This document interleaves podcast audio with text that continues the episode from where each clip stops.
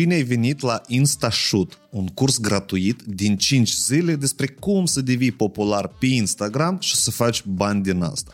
Am făcut două cursuri și am primit un feedback impresionant și am înțeles că cel mai bine putem să dăm acel șut în fund metaforic ca tu, fiind ori expert, ori un creator de conținut la început de drum, să te apuci de treabă, să-ți elimini niște frici, să-ți formezi niște deprinderi și să începi să-ți împli buzunarele cu bani. Sunt Vadim Cușnir și fac marketing din două mii șaisprezece. Am în spate zeci de colaborări cu afaceri mari, am elaborat strategii de dezvoltarea comunităților pentru Asociația Întreprinderilor Mici din Moldova, pentru Lorant și pentru multe alte branduri. Am instruit managerii din companii de genul Oriflame, Avon, Microinvest și foarte multe altele. Am consultat sute de afaceri, inclusiv și experți. Mai nou gestionez Academie Vie și două proiecte populare în Republica Moldova.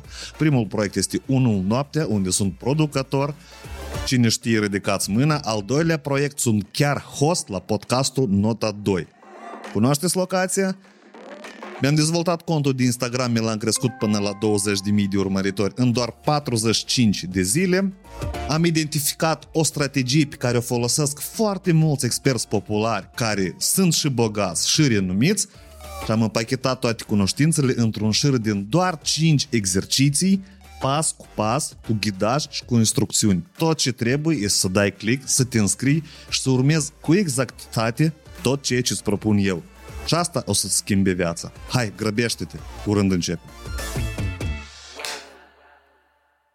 Că scopul naturii nu este că noi trăim în armonie. E ca încă o frază care să... e...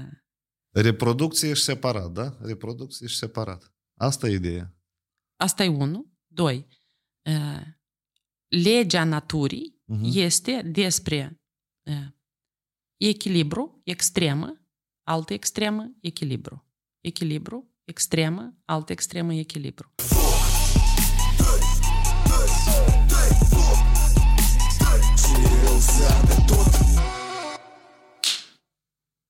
Superb.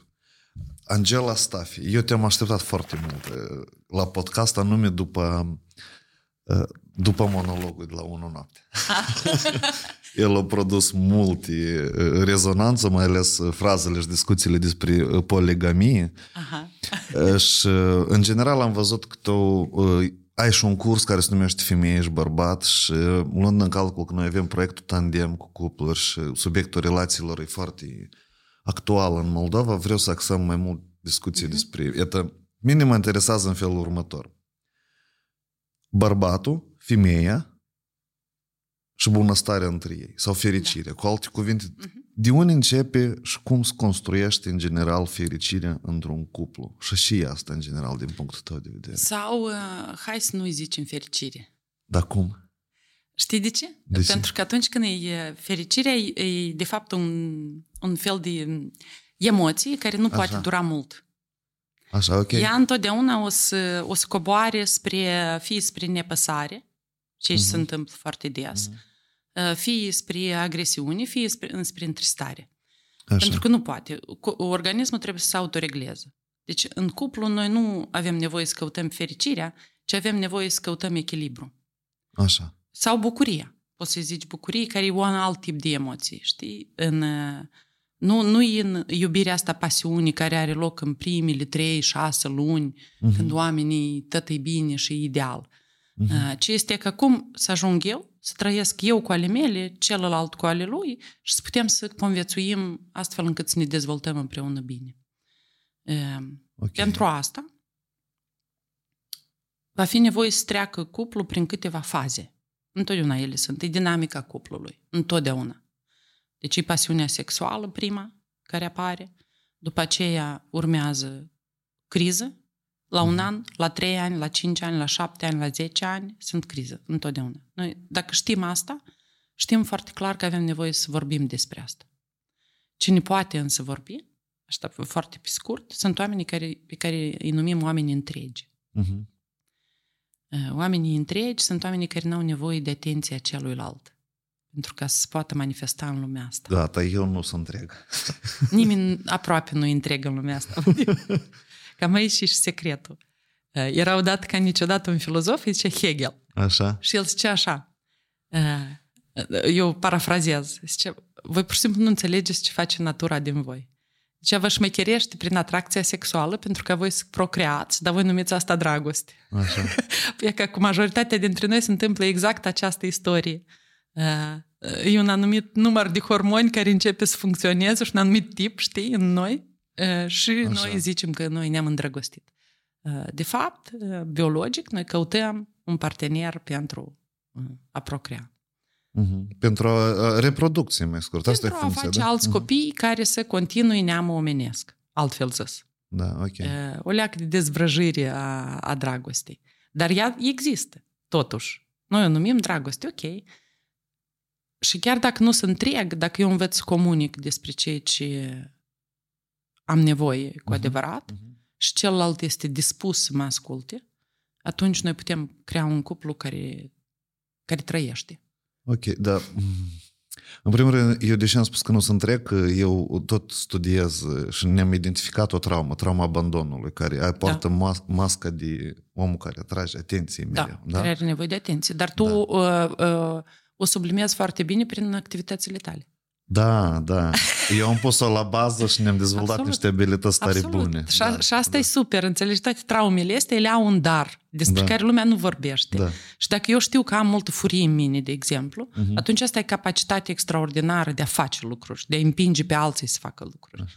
Și dacă eu trăiesc abandonul și am nevoie de atenție, atunci eu știu că, uite, pot face podcast, pot face tot felul de chestii ca să... Poate cursuri, comunități, da, da, scenă, da, da, asta tot e foarte... Trauma respingerii, de exemplu, mm-hmm.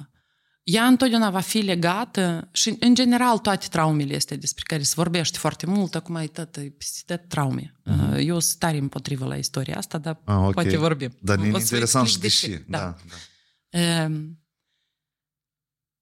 Respingerea are legătură cu dezvoltarea noastră pe la patru-cinci ani, uh-huh. când începe complexul Iodip sau Electra. Adică noi ne îndrăgostim de părintele de sex opus. Așa. Îndrăgostim în ghilimele, ca să fie foarte clar. Asta e perioada în dezvoltarea omului. Creând, de fapt, un fel de structură, idealul la cine o să găsesc eu peste douăzeci de ani. Uh-huh. Știi? Uh-huh. Uh, și dacă nu are loc respingerea din partea acelui părinte, atunci tu toată viața o să ocupi locul altcuiva în relație. Și aici e o problemă foarte serioasă. E că nu traumele în sine, că dacă ești conștient, tu le rezolvi. Ci faptul că tu joci rolul tatălui toată viața în relații pentru femeia ta sau joci rolul mamei pentru... sau bărbat care joacă rolul mamei. Uh-huh, uh-huh, știi? Da. Și atunci e că schimbul ăsta de roluri, ăsta este, de fapt, baza conflictelor în relații. Așa. Uh, frame-urile, deci uh, de fapt baza, eu corect înțeleg că de exemplu femeia intră în relație și bărbatul intră în relație cu anumite scenarii sau traume, da. Adică scenarii reieșind din traumele da. Care le-au luat în copilărie și confruntarea la traumele astea da. E ori face relația toxică, ori face conflict, adică da. Conflictul de da. Fapt tot da. E da. Toxicitate, așa se numește. Dar da, nu întotdeauna, conflictele eu tot timpul citesc pe Codoban de la Cluj. Nu el zice așa, Codoban era un prof la facultate la noi, el și acum este, este în viață, la care trebuia să, cursul începea la șapte jumătate dimineața și trebuia la șase jumătate să fie în sală pentru ca să ocupi locuri. Deci săli de patru sute de oameni full, tot timpul. Așa. Și el avea acest curs de hermeneutica iubirii la, și zice așa, dacă într-o relație nu există o criză, timp de doi-trei ani inventează-o. Pentru că relația este moartă. Deci crizele sunt absolut normale și naturale, mm-hmm. conflictele sunt normale. Problema nu e în conflict, problema e cum îl rezolvi. Uite, în primul rând vreau să revenim, așa, deci conflictul la un an, trei ani, cinci ani, șapte ani. Și tipuri de conflicte să este? În mare măsură, la, la un an apar conflictele legate de... modul în care noi ne comportăm în casă. Ok, a, rutina care da. Mănâncă. Da. Unul își lasă ciorapii, alta își lasă mm. pudra și tot așa, mm-hmm, chestii mm-hmm. de tipul ăsta. După aceea, conflictele încep să axeze pe valori diferite. Așa. Unul vrea una, altul vrea alta. nu se pot înțelege, nu, unul vrea la mare, altul vrea la munte, altfel da, zis, știi? Da, da. Cu cât înaintăm în relații, cu atât mai tare cad măștele. Și noi începem să ne cunoaștem pe noi așa cum suntem. Și provocarea dragostei este aici, de fapt. Uh-huh. Pot eu să-l iubesc pe acest om, așa cum este el, și să-l accept așa cum este el, fără ca să vreau să-l educ ca o mamă sau ca un tată. Fără ca să vreau să-i fiu șef.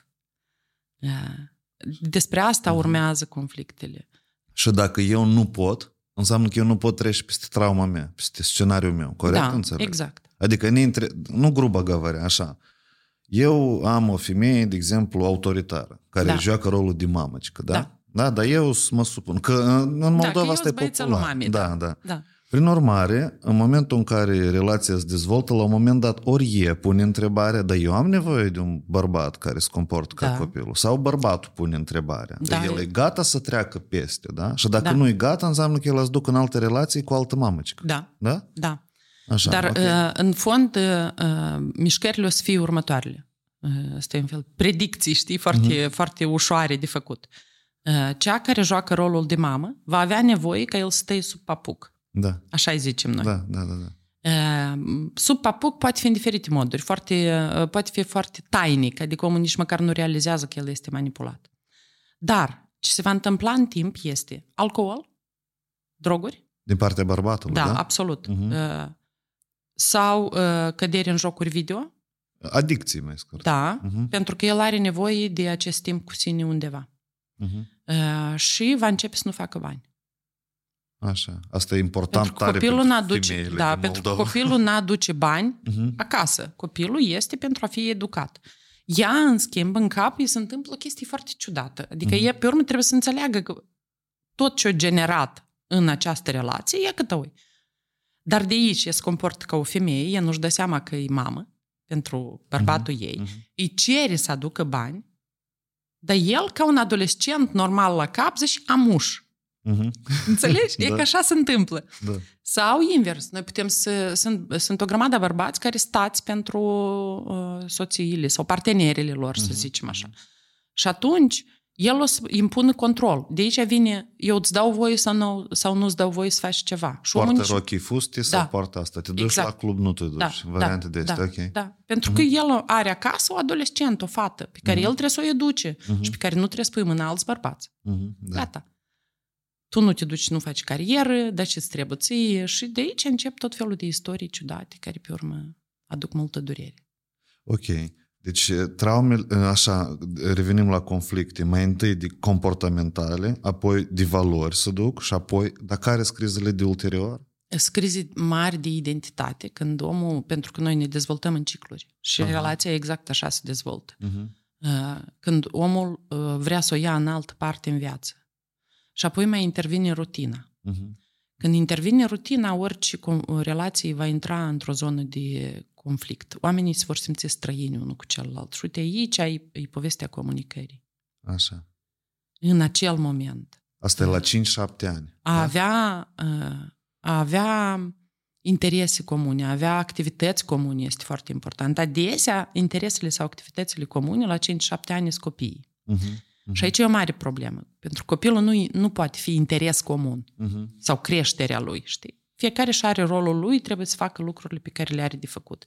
Interesele comune înseamnă facem împreună un proiect, sărim împreună cu parașuta, ne ducem împreună la fotbal sau facem tot felul de alte chestii. Și atunci relația va, va rezista. Altfel.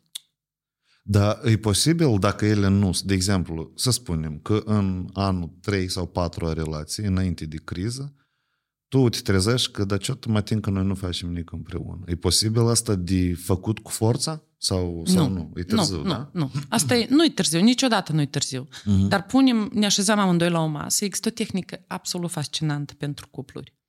Uh, indiferent de perioada în care sunt împreună, uh, își fixează o zi în săptămână în care ei se duc la întâlnire, așa uh-huh. zisă, da? Uh, e simplă. Dar secretul în această tehnică este asta. Când mă duc la întâlnire, o jumătate de oră vorbește ea, celălalt nu comunică nimic, tace, ascultă, notează. Și altă jumătate de oră vorbește celălalt. Deci aici oamenii trebuie să fie conștienți de ce se întâmplă. Uh-huh. Tu înveți să asculți ce vrea omul, ce se întâmplă cu el, care sunt pretențiile. tu înveți să vezi ce n-ai făcut ok și ce își dorește celălalt. E ca lucruri importante. Dar pe parcursul săptămânii, acasă, pretențiile nu se emit. Mm-hmm. Pentru că pretențiile distrug relația. Asta se întâmplă. Asta și eu am discutat cu Cristina chiar alaltă ieri. Că ar fi o soluție, dar nu știm de tehnica asta. Da, e că asta e soluția. Asta e soluția. Deci eu am un carnețel în care notez. Uh-huh. Eu îmi doresc ca tu să-mi aduci în fiecare săptămână flori. Uh-huh. Tu n-ai de unde să știi asta. Și femeile au treaba asta. Iarăși e o chestie arhicunoscută. Ele uh-huh. tot timpul au senzația că cineva trebuie să ghicească uh-huh. nevoile ei.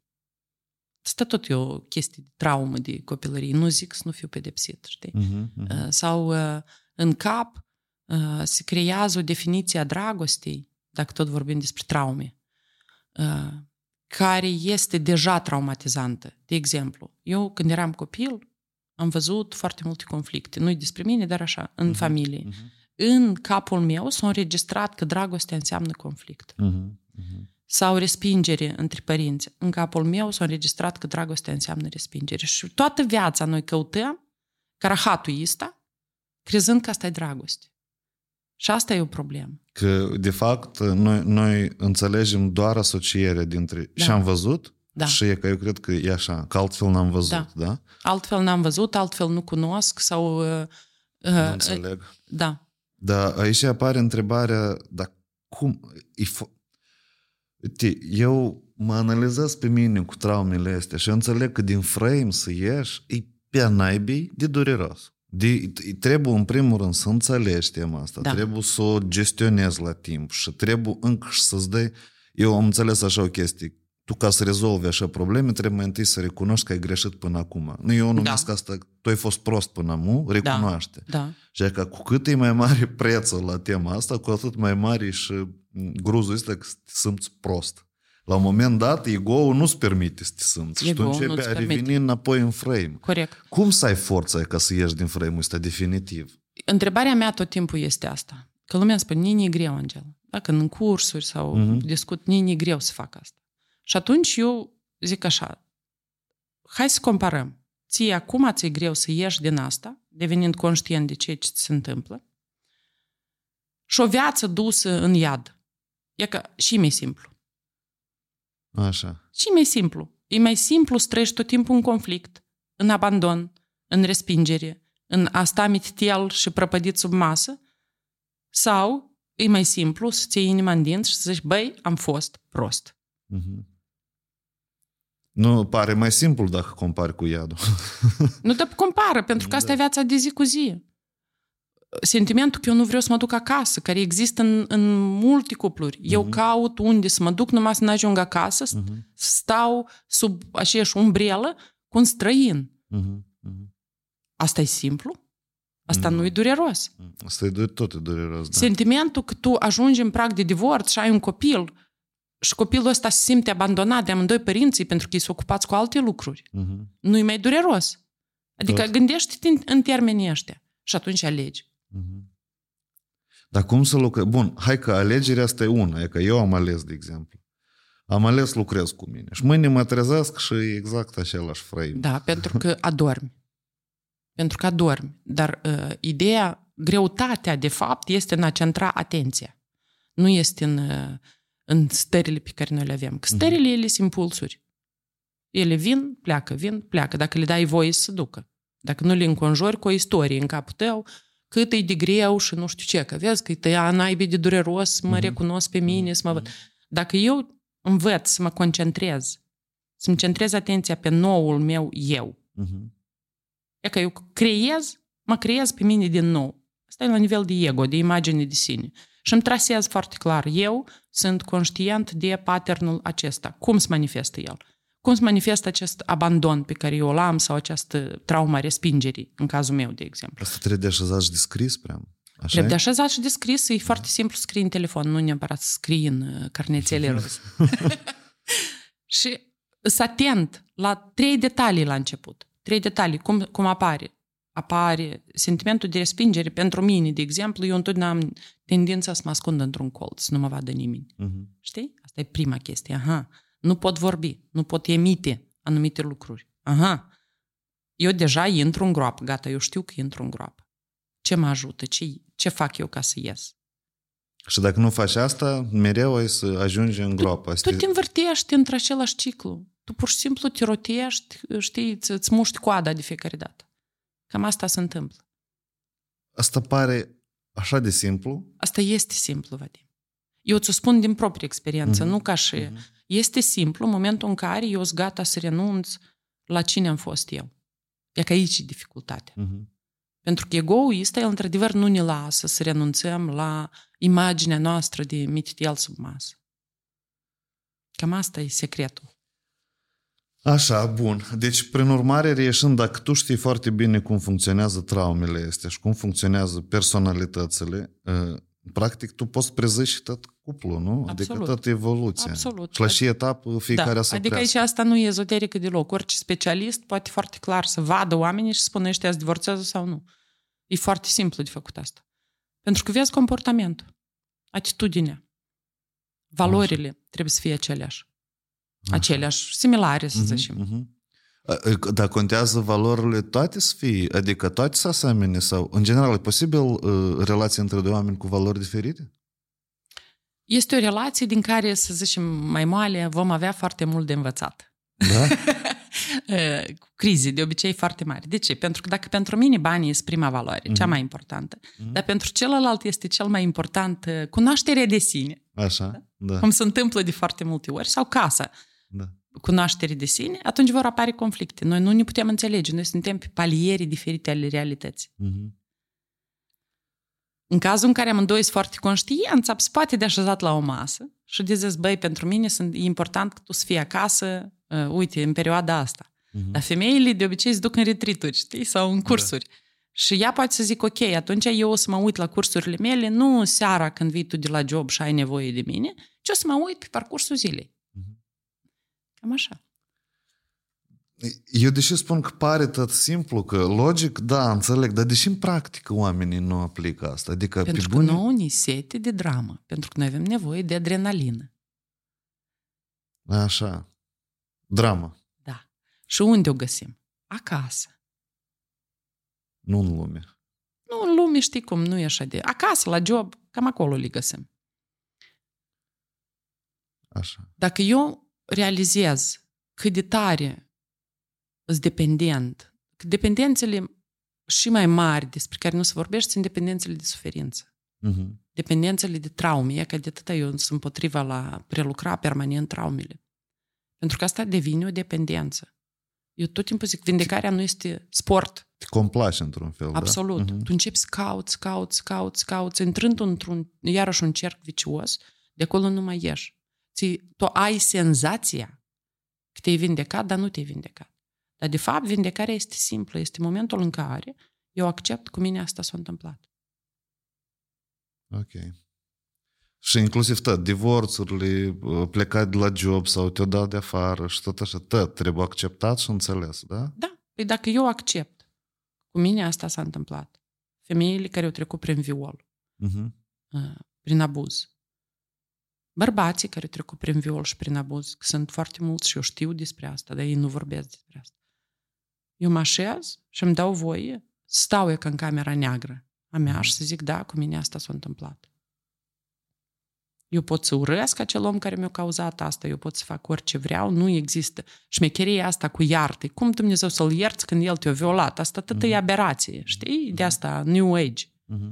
Deci eu nu pot să-l iert, asta este adevărat. Dar eu accept că cu mine asta s-a întâmplat și aleg să merg mai departe.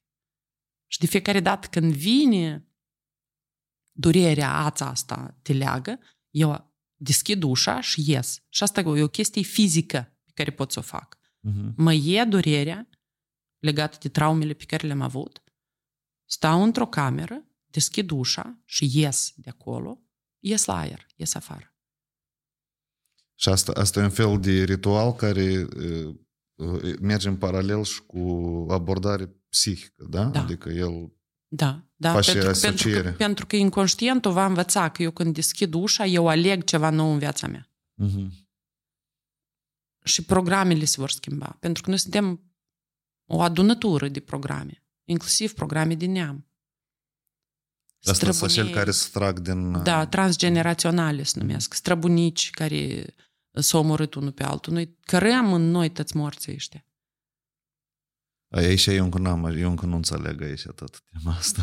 A să povestim și despre asta. Eu la nivel individual, vrei. Adică și de lucru cu oamenii aici până și m-am oprit, dar cu generațiile, eu pot să înțeleg, adică o leacă, dar n-am suficient, nu, nu înțeleg cum asta poate să fie din, din generație, că spunem, a străs străbuneilor să ajung la mine și cum asta mă influențează. Prin A D N. Asta e informație care se transmite. Uh-huh. Și stipari comportamentale pe care noi le repetăm fără ca să ne dăm seama. Sunt toate aceleași traume, cumva. Da. Apoi secretul este că dacă tu ai trăit o anumită traumă, uh-huh. cu siguranță, într-o anumită generație, de obicei cam cu două, trei generații în urmă, uh-huh. cineva a trăit asta și nu a fost de acord. E se transmite, orice traumă are legea de a se repeta până când se rezolvă. Așa.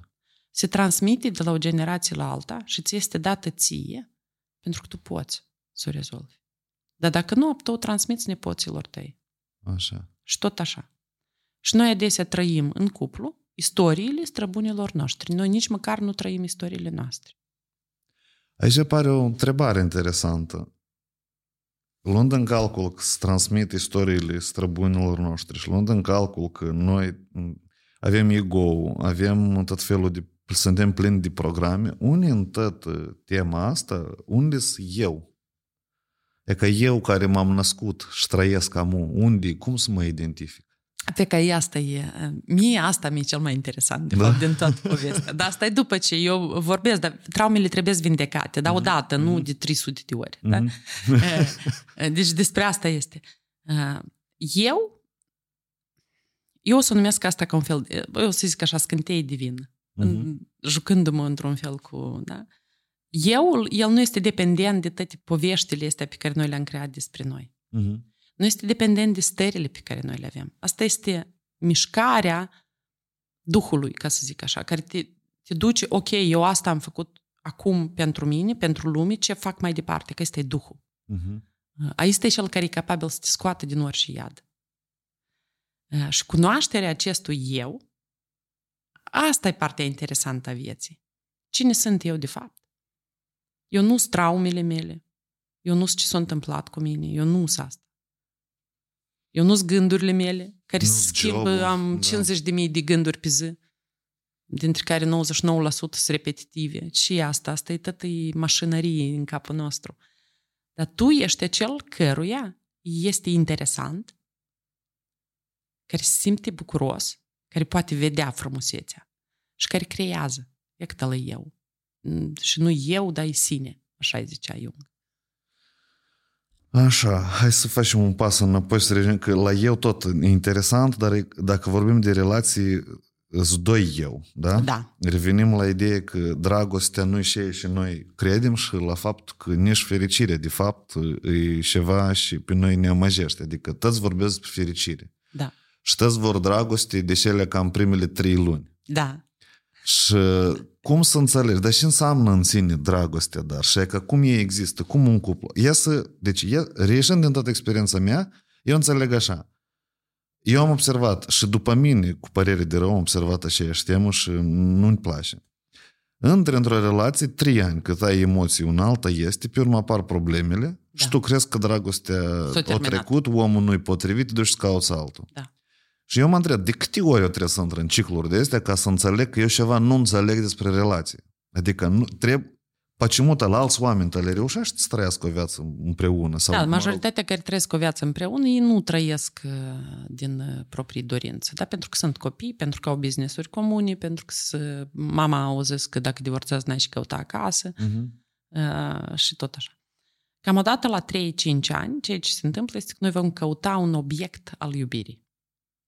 Și nu al iubirii, dar al pasiunii corporale. Uh-huh. Pentru că asta nu se întâmple, asigurăm experiențe în zona asta, în, în care suntem deja, experiențe ciudate, experiențe uh-huh. diferite. Uh-huh. Și atunci lucrurile se stabilizează. Asta ciudate și diferite până în B D S M? Până, până unde acolo? Vreți voi, că e, e cuplul vostru și faceți ce vreți acolo. Ok, ok.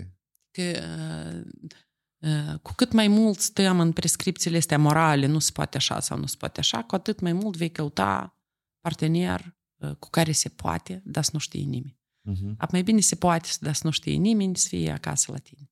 Așa. Dar este normală tendința noastră de îndrăgostire de altcineva. De uh-huh. ce? Pentru că se schimbă ciclurile vieții și noi avem nevoie să ne cunoaștem pe noi.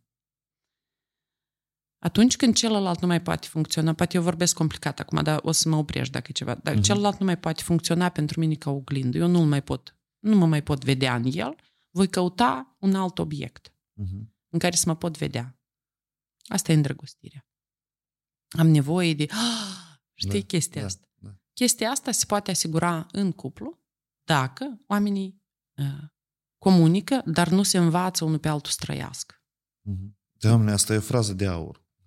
Aici, aici. Pentru că aici e secretul, da. De fapt. Când eu am pe cineva și nu vreau să-l transform, uh-huh. nu vreau să-l învăț cum să trăiască, uh, dar nici nu smoale și submisiv, relația uh. va funcționa. Și sunt așa cupluri. Dar de ce puține? E că eu stau și mă gândesc. Sunt... Noi suntem o groază de oameni. Hai să ne limităm numai la Moldova, dar că uh-huh. e vorba de toată planeta. Noi suntem tare mulți. Noi toți avem acces la informații. Noi toți ne dezvoltăm. Citim cărți. De ce asta așa de lent se întâmplă și de ce asta așa de greu ajunge la oameni și, în general, practic nici n-ajunge? Deci sunt numai puțini care ajung să trăiască în așa... Eu pot să o numesc asta o armonie, da? Cumva? Da, în armonie. Așa. Dar pentru că scopul naturii nu este că noi să trăim în armonie. E ca încă o frază care să... e... Reproducție și separat, da? Reproducție și separat. Asta e ideea. Asta e unul. Doi. E... Legea naturii uh-huh. este despre e... echilibru, extremă, altă extremă, echilibru.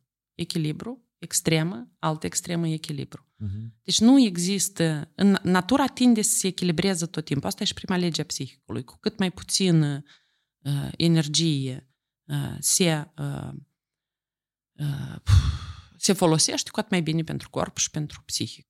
Deci el va tinde tot timpul să stea pe cât mai pe minim. Un fel bateria de zonă încărcată, de confort? Bateria încărcată, da, da zona uh-huh. de confort. Dar natura nu are în sine uh, ca scop să ne facă pe noi fericiți. Dar de ce? Nu știu. Poate nici nu trebuie să fim, dar... Nu trebuie să fim. Pentru că, uite-te, dacă tu te uiți la fiecare om și îl întrebi ce vrei, ce vrei, ce vrei, dar de ce vrei asta? Uh-huh. Dar de ce vrei bani? Dar de ce vrei faimă? Dar de ce vrei să faci anumite lucruri? Până la urmă, toți ajung la un cuvânt. Pentru că vreau pace. Uh-huh. Deci noi nu vrem fericire, noi vrem pace, uh-huh. liniște. Dar culmea este asta, când ajungem să avem pace și liniște într-un cuplu, începi să ne mănânci dracii. Așa. Și să căutăm iară istorii. Pentru ca să putem să creștem. Pentru ca să putem să creștem. Tot timpul este asta. Uh-huh. Și eu pot să-mi asum împreună cu partenerul meu și să zic ok, sau partenera mea, ok, e că noi am ajuns iar în punctul ăsta, când începi să ne fii plictisitor unul cu celălalt, hai uh, să facem ceva împreună. Ca să reușim. Da? N-am făcut până acum vacanțe extreme, acum fac. Sărim de pe munți, facem tot fel de chestii. Și ea zic, o, eu mă tem, las că eu să te învăț, uh-huh. zici bărbatul. Uh-huh. Sau invers. Da? Adică tot felul... Se pot găsi. Dacă în cuplu este pace, cuplul rezistă. Dar pulsiunile sexuale tot timpul vor exista. Mai ales în bărbați. Adică dorința de a te cupla cu alte femei. Da, da. da. Ok, dar cum de rezolvat asta? Da, păi pentru asta există cap. Aici, cap. În ce sens? În sensul în care eu văd și știu că mie îmi place uh-huh. o altă persoană și știu că asta este atracție sexuală și eu aleg să fac asta sau nu. Așa. Și mă gândesc ce mi este mie mai drag în viața asta, aventura sau pacea din relația mea. Deci asta trebuie să rezolve bărbatul, nu femeia? Asta trebuie să rezolve fiecare la casa lui. Uh-huh. În capul lui. Ok. Și Doamne ferește, se duce acasă să știi, eu am o problemă, eu cred că îmi place altcineva. Deci tipul ăsta de sinceritate nu este sinceritate, este transformarea ta în victimă. Tu te duci acasă și îi spui, uh, arunci pe celălalt responsabilitatea. Mie îmi place altcineva. Uh-huh. Și îți place. Dar da, cum dimință nu? Dar ce înseamnă sinceritate în așa caz într-un cuplu? Sinceritate, uh, sinceritatea în acest caz este legată de emoțiile sau stările pe care eu le am în acest cuplu. Uh-huh. Da? Și de capacitatea mea de a mă deschide. Dar nu pentru a-l răni pe celălalt. Nu știu cum să explic, e, e tare fină granița asta. În orice caz, cuplurile în care uh, sunt cupluri deschise la minte, stare multe acum, în care omul vine și zice, băi, mie îmi place ea ca persoana asta. Uh-huh. Și celălalt îl înțelege, dar asta e grad foarte înalt de conștiință și de obicei nu se întâmplă, omul nu înțelege, el se simte imediat respins. Uh-huh. Uh-huh. Adică dacă eu mă duc în cuplul meu, ce pun pe masă, în primul rând, sunt relațiile dintre noi doi și înțeleg că atracția mea sexuală față de alt om n-are nicio legătură, de fapt, cu dragostea de aici. Pentru că aici e dragoste. Dar acolo nu. Acolo e atracție sexuală. Dar pe dragoste dincolo de atracție ce înseamnă? Dragostea dincolo de atracție? Adică dincolo de trei ani, să spunem, dincolo de cinci ani. Eu am un prieten, Oleg Garaz, de la Cluj. Și Oleg zice așa, dragostea este măsura în care pot să-i permit celuilalt să intre în egoismul meu. Adică pot renunța la mine pentru celălalt. Renunța în sensul bun a cuvântului, în sensul uh-huh. frumos a cuvântului. Uh-huh. Cât pot să stau să-l ascult, cât de deschis sunt să-l susțin în visele lui, în libertatea lui. Asta e dragostea care nu cade. Uh-huh. Celălalt e pur și simplu pasiune și atracție. Dar în momentul în care, să zicem, eu vreau să simulăm situație în, în care unul dintre membrii uh, cuplului sau a familiei tinere începe asta, înțelege, și altul nu. Da, asta se întâmplă cel mai des. Ce, cum asta de gestionat? Cel care înțelege trebuie să aibă răbdare cu cel care nu înțelege. Câtă? Cred că prima întrebare care era apare la tău, câtă răbdare trebuie să am cu omul ăsta? Cât de mult îl iubești? Atâta răbdare ai. Cea mai gravă, acum sunt foarte multe femei care se dezvoltă, știi? Uh-huh. E trend și au început și bărbații și mine asta mă bucură enorm, uh-huh. dar femeile se dezvoltă mai mult. Și el încep să vadă anumite lucruri, se duce acasă și îi povestește lui și el îi zice, tu ești într-o sectă, sau uh, și porcăria asta, mai ai să duci bani încolo și tot așa. Uh-huh. Întotdeauna când noi vrem să-l salvăm pe celălalt din locul în care este, asta înseamnă că tu te-ai dezvoltat în ego și nu în, în spirit, nu, în, în, nu ești tu. Uh-huh. Dar e ego-ul tău care zice, a, eu sunt superior celălalt, nu mă mai înțelege. Trebuie să-mi găsesc pe cineva care este de același nivel. Asta e egoism. Asta e ego, da. Asta nu e niciun fel de dragoste și nu e niciun fel de dezvoltare acolo, pentru că cât mai mult tu te dezvolți, cu atât mai mult accepti că celălalt are voie să nu te înțeleagă. El are voie să fie așa cum este. Tu l-ai ales atunci. Uh-huh. Pentru că el era așa cum era, sau ea. Și amuță îți înflă penile și ești dezvoltat, dezvoltat spiritual și vei căuta tot timpul pe cineva cu plete lungi, gitară și de asta. Harley Davidson. Așa. Ca ăștia sunt modelul de bărbați, din păcate, spirituali, care nu știe și cu viața lui și șede pe scenarea femeilor. Da, dar nu? Uite-te, mă dezbărătate așa.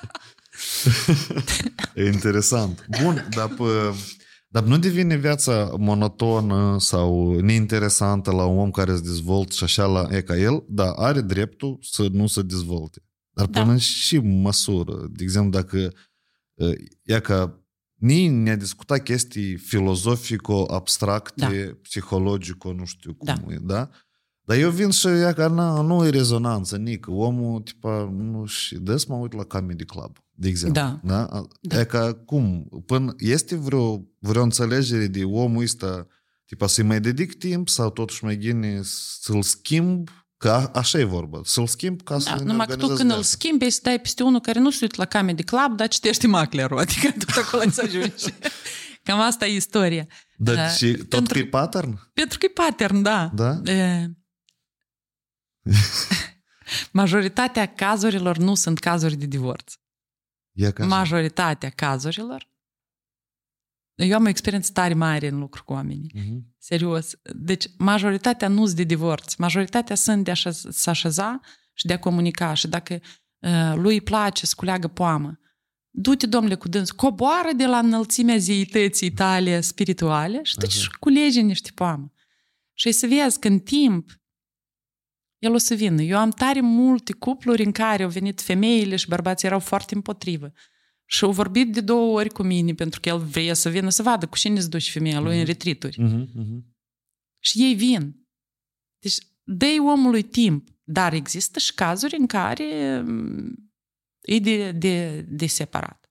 Pe, da, sunt careva criterii unde pe bunii e de separat? Abuzul. E abuzul? Criteriul de bază. Deci în, în momentul în care există abuz emoțional, financiar, financiar limitări de bani, da, uh-huh. fizic, uh-huh. acolo nu, oamenii ăștia nu se schimbă. Abuz emoțional, asta când uh, hărțuiești verbal? Asta când tu ești proastă sau ești, ești un nimeni. Uh-huh. Uh, datorită mie, foarte simplu spus, datorită mie tu ai ajuns și ai ajuns, că dacă nu eram eu, apoi te strângea lumea de sub garduri. Așa. Uh, da? Asta este când tu te duci și îi spui omului tău drag, tu știi, pe mine mă doare o anumită chestie care s-a întâmplat și el zice, da, uh-huh, uh-huh. du-te la du-te la frizerii mei, genie, da? Este Așa. Incapabil să te asculte. Asta e abuz. Sau când te învață viața. Și asta poate fi și la bărbați și la femei în, în egală măsură. Mai mult decât atât, abuzul emoțional din partea femeilor e mai mare decât din partea bărbaților. Asta. Dar noi doram toți, suntem așa de uh, feministi, încât uh-huh. nu ne putem permite să vorbim despre asta. Femei care se bagă în telefoanele bărbaților, da, în spațiul da. Lui intră, e, vrea limitele ei, da. Dar caută parolele de la telefonul lui să vadă cu cine mai vorbit sau cu eu pus like-uri, știi? Uh-huh. E exact aceeași istorie. Uh-huh. Și suntem tăți la fel de buni. De acord. Nu, eu, eu asta înțeleg și eu am, am observat că când încep a discuta despre asta și aborda temele este, încep a prăni hate mult. Da, știu, și eu am primit că hate mult la viața mea. Că te nu grăi despre ei și ne doare. Știi? E că așa temă, cumva, da, așa da, comportamentul. Da. Adică eu înțeleg uh, și eu lucrez cu femeile. Uh-huh. Că mi-a zis, a, tu ești antifeminist, m-a scos uh-huh. din toate istoriile. Ok. Uh-huh. Uh, eu sunt antifeministă în sensul în care hai să ne uităm și la cealaltă parte. Numărul de sinucideri masculine este mai mare decât feminine. Bărbați care sunt dependenți de tot felul de substanțe, de jocuri de noroc, de tot felul de chestii, sunt mai mulți decât femei. Uh-huh. Adică încotro noi ne uităm. Dar asta nu înseamnă că femeile ar fi mai dezvoltate? Nu. Asta așa, așa argument, că noi ne dezvoltăm mai mult de atâta noi. Tipa, nu, nu, nu. Asta tema. Înseamnă că noi avem nevoie de o altă viziune. Eu am tot respectul pentru femeile care au luptat pentru drepturile altor femei. Eu am tot respectul pentru bărbații care au luptat pentru drepturile altor bărbați și femei. Uh-huh. Deci pentru toți în lumea asta. Dar atâta timp cât o să existe luptă între noi, că despre asta e femeia și bărbatul. Uh-huh. Uh-huh. Atâta timp cât o să existe luptă, cineva o să sinucidă. Așa. Și pentru mine asta e mai important decât... Eu nu de mult, nu de mult ieri sau alaltă ieri, am dat peste o postare cu autoare, deci e, e o feministă care scrie tare multe m- articole pentru New York Times, New York Post și tot așa, și e și-a făcut, e și-a schimbat genul și-a scris o carte despre asta, uh-huh. despre bărbat în optsprezece luni sau ceva de genul ăsta, și, era, și e s-a sinucis, s-a sinucis uh, la comandă, cum prin injecții sau ceva de genul ăsta. Uh-huh. S-a eu, eutanasiat. Da, este suicid asistat, mă ting, așa, da, așa se numește. Da. Ok, și e, într-un interviu spune că să fii bărbat e prostă super greu, e nu s-a așteptat și că tare multe femei habar nu au și înseamnă bărbat și cum e asta să fii bărbat. Și asta eu pentru mine am luat un argument că în momentul în care pe mine mă învață, adică că pe bune sunt o groază de femei care eu le văd că ele nu din intenții bune, dar din propriile traume că au fost ele cândva supărate de bărbați. Da, asta sau mamelilor, bunicilor. A, asta adică noi acționăm, da, mm. noi acționăm, în general acționăm în majoritatea cazurilor din traume. Noi nu acționăm din ceea ce suntem noi cu adevărat, dar din rănile noastre. Și aici e problema. Uh-huh. Uh, Dar, вообще, egalitate în cuplu există? Și în ce condiții se poate deconstruit egalitatea? Cum ei există? În ce formă? Dar nu e vorba există? De egalitate. Uite, uh, egalitatea e un concept, un fel de etichetă din asta, uh-huh. ca și fericirea. Uh-huh. Uh, femeile au un anumit rol, bărbații au alt rol. Uh, rolurile se pot schimba atunci când asta este de comun acord. Uh-huh. De exemplu, bărbatul este cel care va construi anumite lucruri. Baza, și eu vorbesc de structurile noastre inconștiente, baza acestor construcții este întotdeauna feminină. Uh-huh. Asta înseamnă că fiecare dintre noi are niște responsabilități. Și responsabilitățile astea le împărțim. Chestii foarte simple. Cine se duce la cumpărături, cine spală rufii, cine gătește, când gătește. Deci nu e vorba de egalitate. Dacă eu caut egalitate, ea niciodată nu va exista. Uh-huh. Dacă eu caut armonie, eu pot să o fac, pot să o creez. Și e aberant treaba asta că uh, femeile stau într-o parte, bărbații, la cratiță, feme- bărbații trebuie nu știu ce să facă. Și, și aici seria de cealaltă de femei care așteaptă că bărbatul să le aducă bani acasă. Uh-huh. Și asta e o porcărie. Și asta e o presiune asupra omului. Dar de ce trebuie să facă el treaba asta? Hai fiecare să dezvolte și să-și aducă bugetul comun și fiecare să aibă bugetul lui pe care îl cheltuie pe uh, mașinuță și cerceiuș. Știi? Fiecare cu a lui. Și atunci e echilibru. Păi stau eu și mă uit la statistici pe YouTube și înțeleg șapte din zece oameni care privesc podcastul ăsta nu s-a abonați. Nu e în regulă. Abonează-te chiar acum. Hai click și hai să fii alături de Nota doi. Ne-am înțeles, da? Deci, E, e rău și extrema asta care, exact. Din care noi venim, cumva, da? Că bărbatul trebuie, nu știu, scaturi, mașină și femeia uh-huh. numai la bucătărie și totodată e rău momentul în care cauți numai egalitate. Da. Eu azi am dus trei pachete, trebuie să duci și tu azi trei pachete. Da. Că dacă nu duci trei pachete, tu mă da. discriminează. Da. Da? E că asta da. e ideea. Da, da, da. Dar echilibrul înseamnă capacitatea noastră de a ne așeza la masă și de a negocia. Uh-huh. Ce pot eu face cel mai bine, ce îmi place mie să fac. Mie nu-mi place să spăl vasele. E că nu-mi place, dar eu gătesc cu plăcere. Uh-huh. Sunt chestii, activități comune pe care noi le facem. Da? Și când apare un copil, criza asta devine și mai puternică. Pentru că atunci mama, de obicei, în primele luni, este foarte absorbită de, de tot ce se întâmplă acolo. Uh-huh. Uh-huh. Și bărbatul, dacă a fost obișnuit să-i se atragă lui atenție, va face crize de gelozie. Să ajunge la aberații de tipul tu pe el îl iubești mai mult. Da.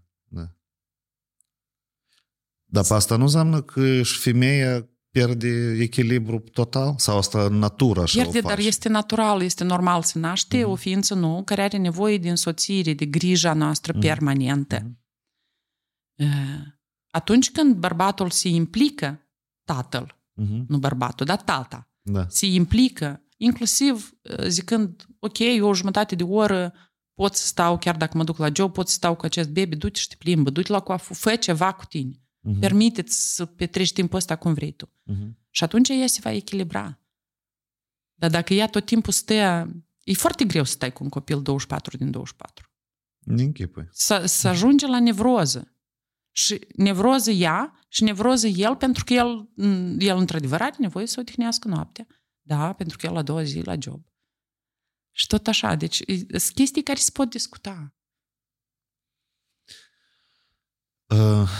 Hai să revenim la discuție. Deci, soluția așa, soluția este, eu așa ne imaginez, asta este deschiderea mea și a partenerului meu de a ne așeza la masă și a ne spune tăci credem noi și a organiza da. din asta ceva. Da, da? Adică... dar fără pretenții. Deci a ne spune ceea ce credem noi în sensul de nevoile mele, uh-huh. nu de pretențiile mele față de tine. Uh-huh. Uh, pentru că în momentul în care un om se simte atacat, el nu, nu va putea să stea jumătate de oră să tacă și tu să-l faci în tot felul acolo. Uh-huh, uh-huh. Știi? Da. Adică noi când ne așezăm la masă, eu spun așa, dacă eu în relația noastră mă simt așa. Da. Și am nevoie de. Ia ca încercările mele, ia ca și am încercat, ia ca și am observat, ia ca și ne întrebă pazarez. Da. Și fix așa altul spune. Da. Da? Dar nu așa că eu mă așa și spun nici nu ne-a plăcut că tu azi nu m-ai sunat. Da. Nici nu ne-a plăcut că tu da. ai dansat cu altcineva la tu, nuntă. Tu, care nu m-ai sunat, uh-huh. tu nu ne-ai răspuns la mesaje.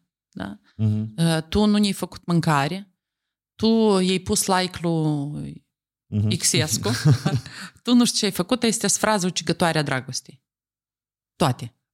Bun. Noi dacă luăm acum pur și simplu un cuplu care... Asta e un, eu cred că asta e un lucru de rutină în care trebuie pur și simplu antrenat comunicarea. Absolut, și mulți oameni da. nu antrenează. Da. Dar dacă luăm așa un, un cuplu, care ar fi primii pași de a scoate comunicarea într-o altă dimensiune? E că cum de ajuns la o comunicare constructiv deschisă?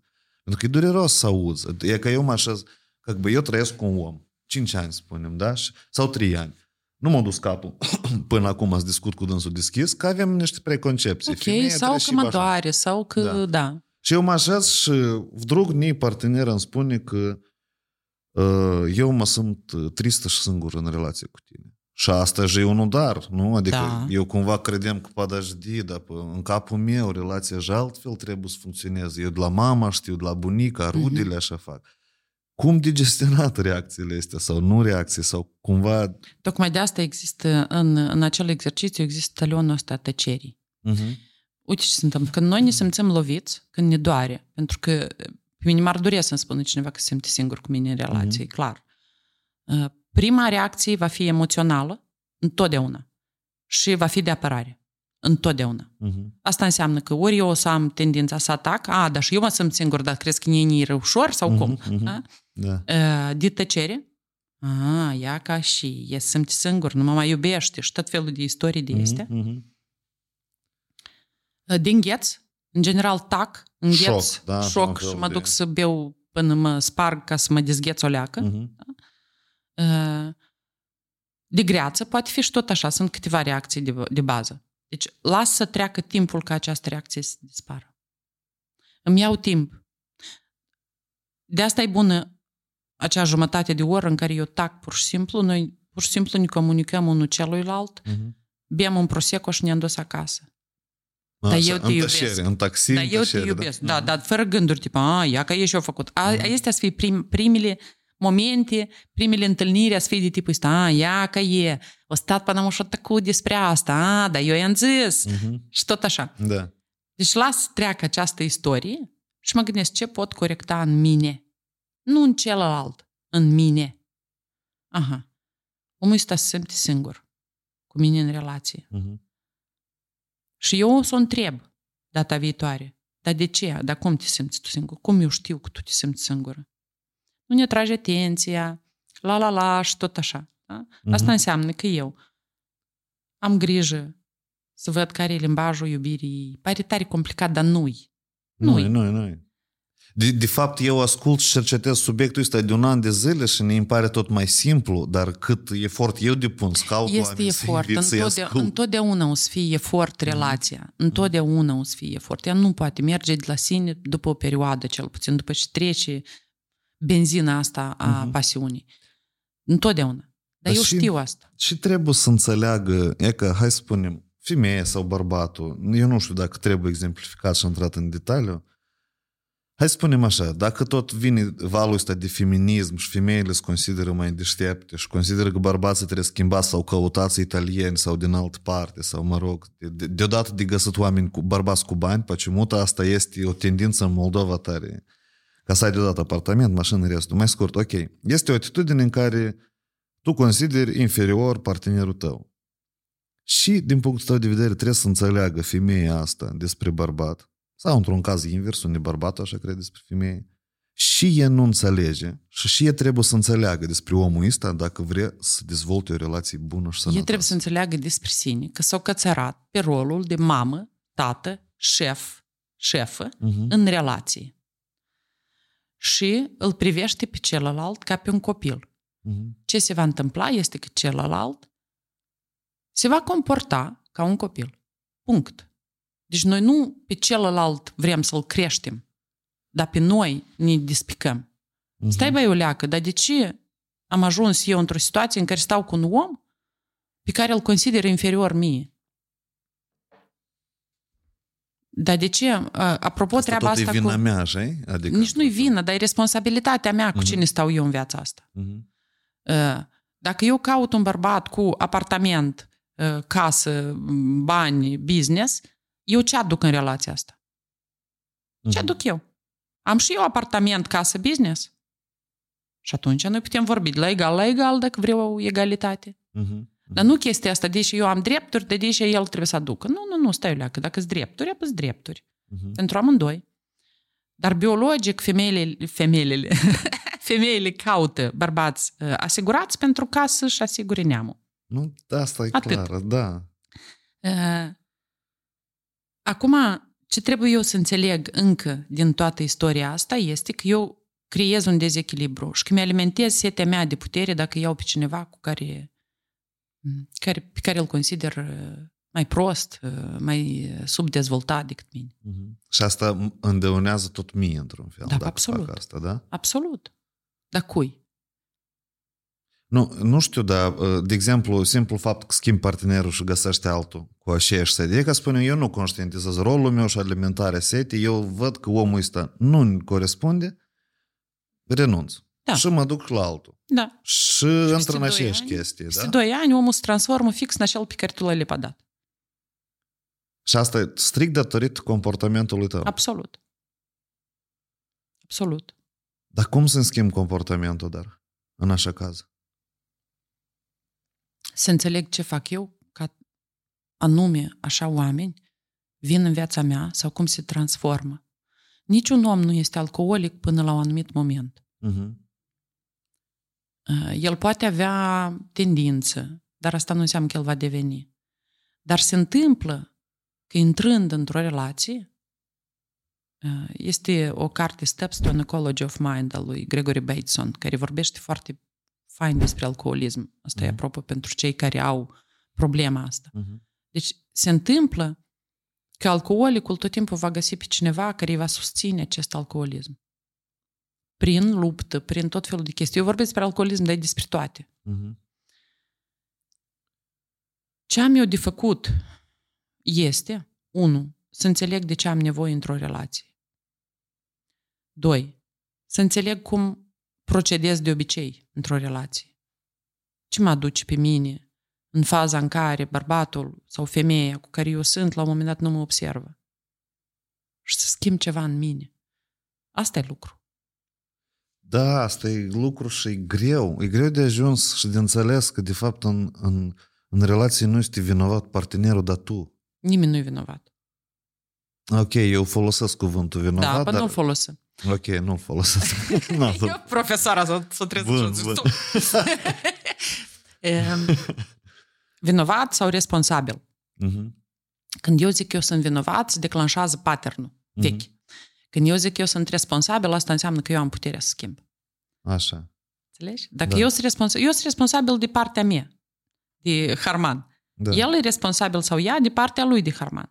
Și vedem, dacă responsabilitățile astea permanent nu sunt îndeplinite de cineva, e că acolo e motiv, modelul în care poți să pleci din relație. Uh-huh. Dacă tu depui eforturi și asta nu se întâmplă. Noi suntem în epoca relațiilor, tot Codoban zicea, contractelor de scurtă durată. Uh-huh. Tot mai mult și mai mult oamenii vor avea tendința să schimbe partenerii odată la trei cinci ani. Nu, nu-i mai leagă deja povestea asta cu avem copii comuni, majoritatea o să, o să uh-huh. divorțează. Uh-huh. Deci nu este nimic grav nici măcar în asta. Ok, deci. ok. Uh, Dar până așa caz nu-ți pare că oamenii îți devin mai singuratici? Oamenii sunt. Sunt. sunt. Ei se apropie mai aproape de esența lor, în da. așa caz, da? Da, da, dacă înțeleg. Dar dacă nu, se duc în depresie. Dar pe asta, asta se duc în Nietzsche, se duc în... Uh... În Nietzsche, în... Ayahuasca și în alte istorie. da. Uh, Ce se va întâmpla, nu știu dacă tu ai observat, dar după două mii douăzeci, după ce a fost toată istoria asta, crește incidența bolilor mentale. Uh-huh. Și va crește tot mai mult. Din păcate. Eu am vorbit cu un psiholog și el ne-a trâns o frază, dar tare ne-a plăcut. O zic că asta e selecție naturală. Eu sunt de acord, dar eu sunt filozof uh-huh. și oricum am tendința nu să salvez neapărat oamenii, dar cât mai mulți vor înțelege în ce situație suntem, cu atât mai simplu ne va fi să depășim. Uh-huh. Așa este. E selecție naturală. De așa care poate să-și gestionează soft skill, adică e vorba da? de soft skill-uri da, în mare parte. Absolut. Și totul se învață Totul se învață. Și eu pot să stau în nu m-a învățat nimeni să creez o relație. Mm-hmm. N-am văzut asta la mama și la tata. Mm-hmm. Nu știu ce s-a mai întâmplat acolo. Uniunea Sovietică, bla, bla, bla. Sau să zic stop. E că eu nu știu să lucrez în Excel. M-am așezat și am învățat. Nu? Da. Eu da. nu știu să fac reels-uri. M-am așezat și am învățat. Și cu care, care e diferența dintre a comunica și reels-uri? Nici una. Deși tu te înveți să conduci mașina, da. dar nu înveți să comunici. Eu, nu, pentru că, eu cred că pentru că consideri că știi să comunici. Nu, pentru că tu consideri că ești foarte traumat și celălalt trebuie să te înțeleagă, să te susțină uh-huh. și tot așa. Fuck you! Celălalt e la fel de traumat. Absolut. Da, și asta e greu, e că oamenii care joacă așa tip de... Foarte greu înțeleg că alți oameni tot sunt traumați, că tăți de fapt sunt traumați și tăți au problemele păi lor. Nimeni nu ne-a născut fără traume. Uh-huh. Asta e un mare secret. Trauma ta nu este mai mare decât trauma altuia. Uh-huh. Da, unii trăiesc abuz și eu am tot, tot respectul și onoarea pentru ei, dar nu, nu știu cum să zic, ca să înțeleagă oamenii că eu nu zic că noi toți suntem egali, uh-huh. dar fiecare are bagaj. Diferența este că unii zic, eu am, suca târâi cu mine bagajul ăsta. Da. Pot eu să-l las? Da, pot. Sau nu pot. Și gata. Și dacă nu pot, apoi eu mi-asum. Nu, în momentul în care tu înțelegi că nu poți scoate bagajul ăsta, eu intuiesc asta că lumea se împarte de dată în două. Oamenii care... buni, care ar putea să te dezvolte, care ar putea să arăte alte lucruri în viață, e deodată stivită. Da. Și tu pur și simplu îți îndeplinești soarta. Soarta da. asta e ciclul da. care tu cu trauma ta da. îl mergi, așa? Da. Da. Și gata, deodată, bagajul ăsta e meu, eu m-am luat, eu sunt așa. Da. Iaca, Iaca vezi? Eu sunt așa. Da. Asta e o frază tare periculoasă. Mie s-a întâmplat asta, eu sunt așa. Mm-hmm. Nenorocos pe viață. E că asta e fraza. Imaginea asta de sine. Cine sunt eu? Uh-huh. Eu sunt cel cu bagaj pe care nu-l pot și nu vreau să-l lepăd pentru că e dragă de trauma mea. Asta fix așa și în reel-uri. Eu nu pot să filmez reel-uri că eu nu pot să stau în fața camerei că eu sunt așa. O, așa ai văzut? Da, e fix despre asta. Da. Nu e nici o diferență. Nici o diferență. Omul care poate ieși pe Instagram să zică azi, așa cum este el, da? Fără da. ca să petreacă timp de șapte ore la frizerie înainte de asta și da, douăzeci de ore pronunțând la oglindă și nu știu ce. Da, eu azi mă bâlbâi, dar ies în fața voastră. Da. El de cinci ore să iasă și așa să oară să strălușească. Da. Și să aibă o grămadă subscriberi care îți duc pentru că el se bâlbâie. Da, asta tot, da. Așa-i. Apoi nu e nicio diferență. Deși noi am sacralizat așa de tare emoțiile noastre.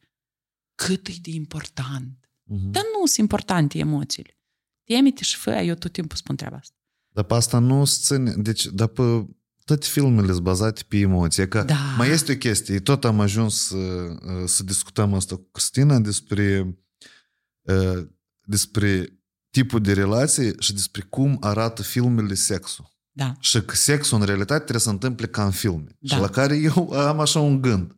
Dar deși femeia trebuie să înainteze bărbatului pretenția că sexul trebuie să fie așa ca în filme, dar bărbatul nu poate să iei exemplu și spună, dar sexul trebuie să fie așa ca în porno. Da, pentru că e tot kino la urma urmei. Nu, da, asta... Până la urmă, nu știu. Și se idealizează tare mult chestia Se idealizează asta. foarte mult. Asta e o, o șmecherie a anilor în care noi suntem. Anii, în vedere, secolul în care noi suntem. Uh-huh. Această idealizare.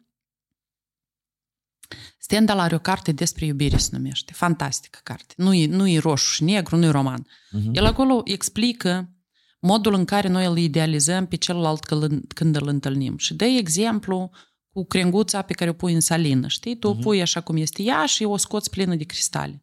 Deci noi întotdeauna o să căutăm să înfrumusețăm realitatea în care suntem. Pentru asta există filme, cărți și tot felul de alte chestii pe care o să le căutăm. Eu vreau ca în filmul ăla. Uh-huh. Și Instagram-ul tot îndeplinește rolul ăsta. Exact, uh-huh. da, da. De asta eu nu-mi fac feed-ul așa cum trebuie. Deși știu, știi? Da. Tot tocmai pentru asta. Pun fix și ce am acum. Și dați-mi pași. Pentru că tot Instagram-ul zice, fii autentic, apia ca n-autentic. Da, da. Absolut. Și avem specialiști și Nu ești trebuie și logic, trebuie și da, da, da, cromatică, da? Da, da, da, da, da. Lasă-mă faci cromatică. Exact asta e și cu relațiile. Dă-mi pace cu cromatica ta și cu standardele tale, eu îmi fac relația exact așa cum vreau. Și dacă ție nu-ți place, ușa se închide pe partea cealaltă. Asta e vis-a-vis de tăți binevoitorii relațiilor. Și care asta vin contează. Sfaturi, da? Da, uh-huh. Care vin și te învață cum să trăiești. Uh-huh. Uh-huh. Uh, pentru că există și gașca asta. Și filmele și cărțile vin și te învață cum să trăiești. Și asta uh-huh. e în ghilimele. Uh-huh. Întotdeauna e în ghilimele. Să-ți doar un fel de context sau nu știu. Standarde. Uh-huh. Care standarde, deci nu există, nu, nu există, uh, cum să zic, standarde I S O, nu știu, de care în relații.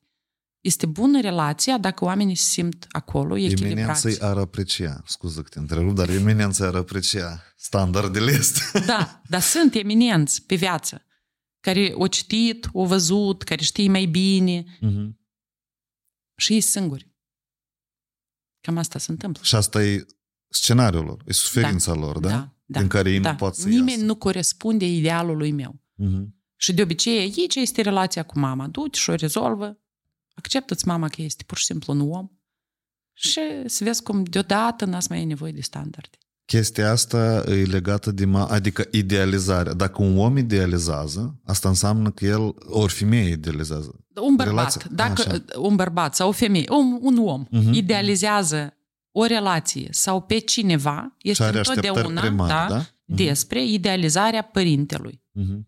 Despre nevoia noastră, când eram mici, părintele să ne iubească. Așa. Și noi facem conferim inclusiv, asta e o temă tare, mare, separată, uh-huh. conferim inclusiv părinților noștri calități ideale. Mama trebuie să fie măicuța Domnului, tata trebuie să fie Dumnezeu. Uh-huh. Atâta timp cât în capul meu părintele trebuie să facă unu, doi, trei, patru, eu voi fi nefericit în relații. Dar Așa. Rolul lor a fost unul, să ne aducă pe pământul ăsta. Și ne ajute să nu murim în, primele, în primii ani până când am învățat să mâncăm singuri. Gata, stop! Și trebuie ții să-ți dăie. Vezi? Da, da, da, da. Eu înțeleg. Deci, chestia cu părinții... Da, nu vreau să mă bag. Dacă ai spus că e o temă mare, asta se poate altă dată discutat. Vreau să revenim la relația și la chestia de... Mine mă interesează încă două subiecte. Unu, asta e încrederea în sine sau cum mă dezvolt pe mine uh-huh. în, fiind în relație și a doua, feminitatea cu masculinitatea. Că nu știu uh-huh. cu care... Dacă noi tot am discutat de dezvoltare, dă să vedem cum pot să înțeleg că eu sunt ok cu mine sau nu uh, și, uh, și cum asta se proiectează în relație. Pentru că tu ai spus că, uite, dacă nu-ți place cum dezvolți relația, dacă nu-ți place și construiesc eu ușa și... da. Când tu poți spui asta partenerului? Tu poți spui asta partenerului în momentul în care nu există uh, un spațiu comun de înțelegere și dragoste. Deloc. Și asta e să manifestă așa, certuri, neînțelegeri, înjosături. Aha, aha, am înțeles. E abuz, e. Ok, da. Bun. Uh, sau, uh, realmente, omul ăsta nu corespunde. Pentru că datorită acestui proces de cristalizare, de idealizare, eu pot să, să cred că omul e într-un fel, dar el este în alt fel. Uh-huh. Și în trei ani, undeva, chiar un an, asta se vede dacă oamenii stau împreună. Uh-huh. Și atunci eu realizez că omul ăsta chiar nu este, adică eu, eu chiar n-am cu cine vorbi. Uh-huh. Da? Pe el îl interesează mașinile, pe mine mă interesează altceva da. Și noi nu ne întâlnim. N-avem unde ne întâlni. Și ăsta e un alt caz în care oamenii se separă și e ok. Uh... Încrederea în sine, totul e un fel de standard pe care uh, l-am primit de la numeroasele cărți de dezvoltare personală care așa, sunt pe piață. Așa. Niciun om nu va avea încredere în sine când va începe ceva nou. Asta este natural și normal. Da, da, sunt de acord. Deci trebuie să știm că întotdeauna va exista acest uh, pas în care vom cădea. Uh, Dar eu pot să știu că sunt calm și în pace cu anumite abateri, care sunt absolut normale, uneori mă înfurii, uneori, da, este, mm-hmm. dar marea majoritate, optzeci la sută, să zicem, din timp, eu sunt calm și în pace în această relație uh, și ea mă expandează, mă extinde, eu mă simt bine acolo și asta înseamnă că eu am încredere în mine, dacă vreți. Așa. Pentru că încrederea în mine duce la așa sunt eu, cel traumat și vai de capul meu și nu pot ieși să fac un reels. Așa. Uh-huh, uh-huh. Adică ne ducem în extreme. În ceea ce legat de feminitate și masculinitate, aici e o întreagă poveste, care tot e supralicitată foarte mult. Pentru că noi avem în noi patru segmente. Uh-huh. Avem femininul, masculinul, toți și femeile și bărbații, și avem maternul și paternul, toți și femeile și bărbații. Deci fiecare dintre noi în viața asta are aceste patru componente energetice, cum vrem așa îi spunem. În diferit procentaj, să înțeleg, da? Da. Ele se combină. Da, da, okay. Da. Okay. Femininul și masculinul împreună dau ceea ce se numește copilul interior, capacitatea noastră de a ne bucura, de a explora, de a ne fi interesant în viață și de a merge la următorul nivel. Uh-huh. Asta este. Maternul și paternul dau adultul din noi, care este uh, capacitatea noastră de a persevera, de a acționa, de a calcula, da, foarte clar, logic. Vocea aceea cu care tu grăiești toată vremea. Da, da? Da. Dar noi vorbim cu vreo... A, cu mai fiecare multe, om da. Are peste douăzeci și cinci de mii de pitiși pe creier. Deci da? Este absolut normal să vorbim tot timpul cu cineva. Nu suntem singuri niciodată vis-a-vis de asta. Uh, acum, femininul și maternul adeseori sunt în, uh, confundate, ca și masculinul și paternul. Uh-huh, da? Uh-huh. Asta e ceea ce vorbeam la început. Ca o relație să reziste, fiecare trebuie să aibă cam echilibrat aceste energii în el.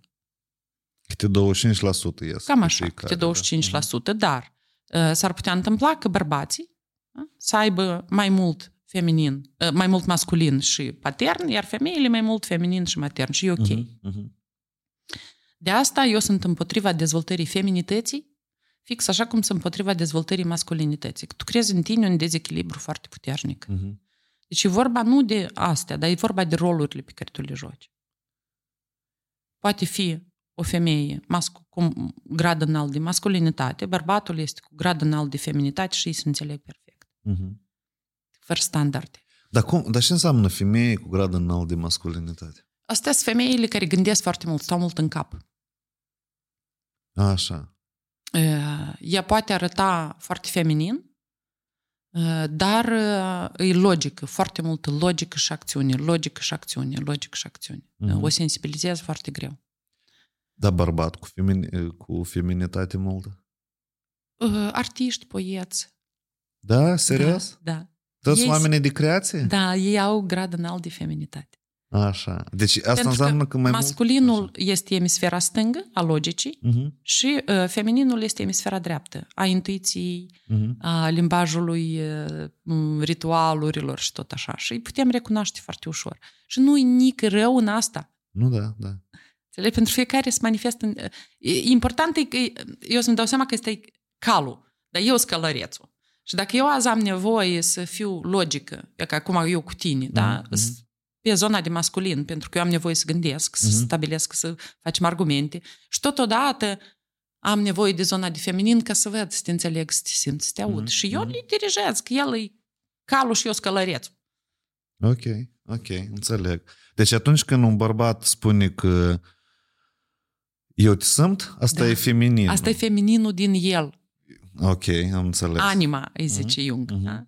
Ok, tare interesant. Și în toți există asta și e normal. Dar ce am învățat noi pe parcursul timpului, din păcate au fost că femeile, fetele trebuie să fie uh, fetițe da. Și băieții trebuie să fie bărbați. Da. Nu trebuie să plângă, nu trebuie să exprime emoții și aici e greșeala. Ne-am dus în extremele astea. Uh-huh, uh-huh. Dar noi toți le avem. Dar, nu, hai să spunem așa, dacă se propagă tema asta de dezvoltarea masculinității, mai ales în era în care feminismul tare se propagă, asta cumva se dezvoltă o altă extremă, da. O contraputere mai scurs se dezvoltă, absolut pentru că acolo este F egal cu minus F. Da. Legea lui Newton, da? Prin urmare, cu cât mai mult se apasă într-o direcție, cu cât mai mult se contrapune altul. Absolut. Acum... Să spune așa că dacă îți dezvolți masculinitatea, pe asta atrage femei.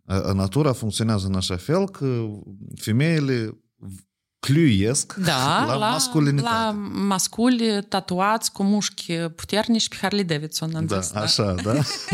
Da. Așa, ok. Da. Asta e adevărat.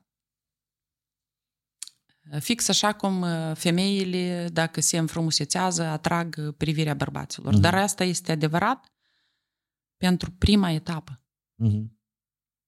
Pentru că, pe urmă, totul trebuie să te aduci pe tine în relații. Nu forma, nu imaginea pe care tu ai creat-o, uh-huh. dar pe tine. Și adevărata masculinitate, dacă merită să fie dezvoltată, eu ador să văd bărbați care se dezvoltă, da? Și care se duc inclusiv în uh, tot felul de retreat-uri în care se îngroapă în pământ și fac tot felul de chestii faine. Știu așa, eu încă da? n-am fost, dar... Doamne, sugerez. Uh-huh. Sugerez, da. Și dar eu îi sugerez asta și la bărbați și la femei. Uh, pentru că acolo apare curajul. Acolo e întâlnirea cu moartea. Uh-huh. Uh-huh. Și masculinitatea sau masculinul uh-huh. este cel care se întâlnește cu moartea și nu se dă la o parte. Asta așa. E adevărata masculinitate. Care e capabil să lupte pentru sine, pentru casă, pentru nu știu cine uh-huh, uh-huh. și să, chiar dacă se teme, să facă. Că asta e curajul. Curajul nu e să îmbli ca un nebun prin lume și să sari la etajul șaptesprezece. Uh-huh. Așa, okay. Iar feminitatea înseamnă e ca să devin poetică. Știi, sunt șalurile astea care te învălești când vine noiembrie și e frig. Uh-huh. Pe că feminitatea înseamnă șalul cel care te înconjoară și e blând și e bun. Uh-huh. Dar și femininul și masculinul au părțile lor de umbră, adică negative. Femininul poate fi blând și poate distruge absolut totul. Și deodată, și mai repede decât femininul distrugător este oceanul care erupe.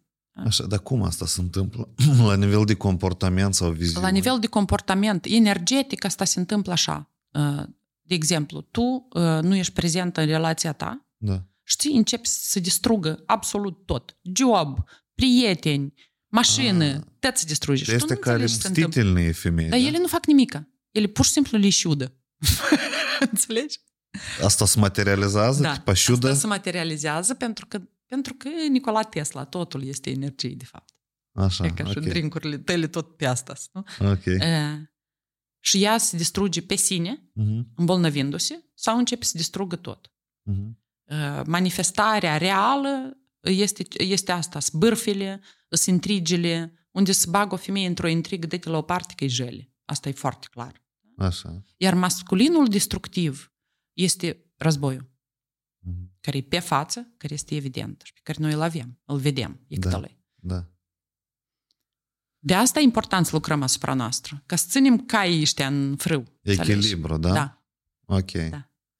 Da, în momentul în care, de exemplu, între, uh, spunem așa, sunt, uh, eu presupun că sunt înseamnă că patru forme de relații în cazul dat, da? Există unde e mult feminin la femeie și mult masculin la bărbat. Da. Asta se echilibrează sau nu?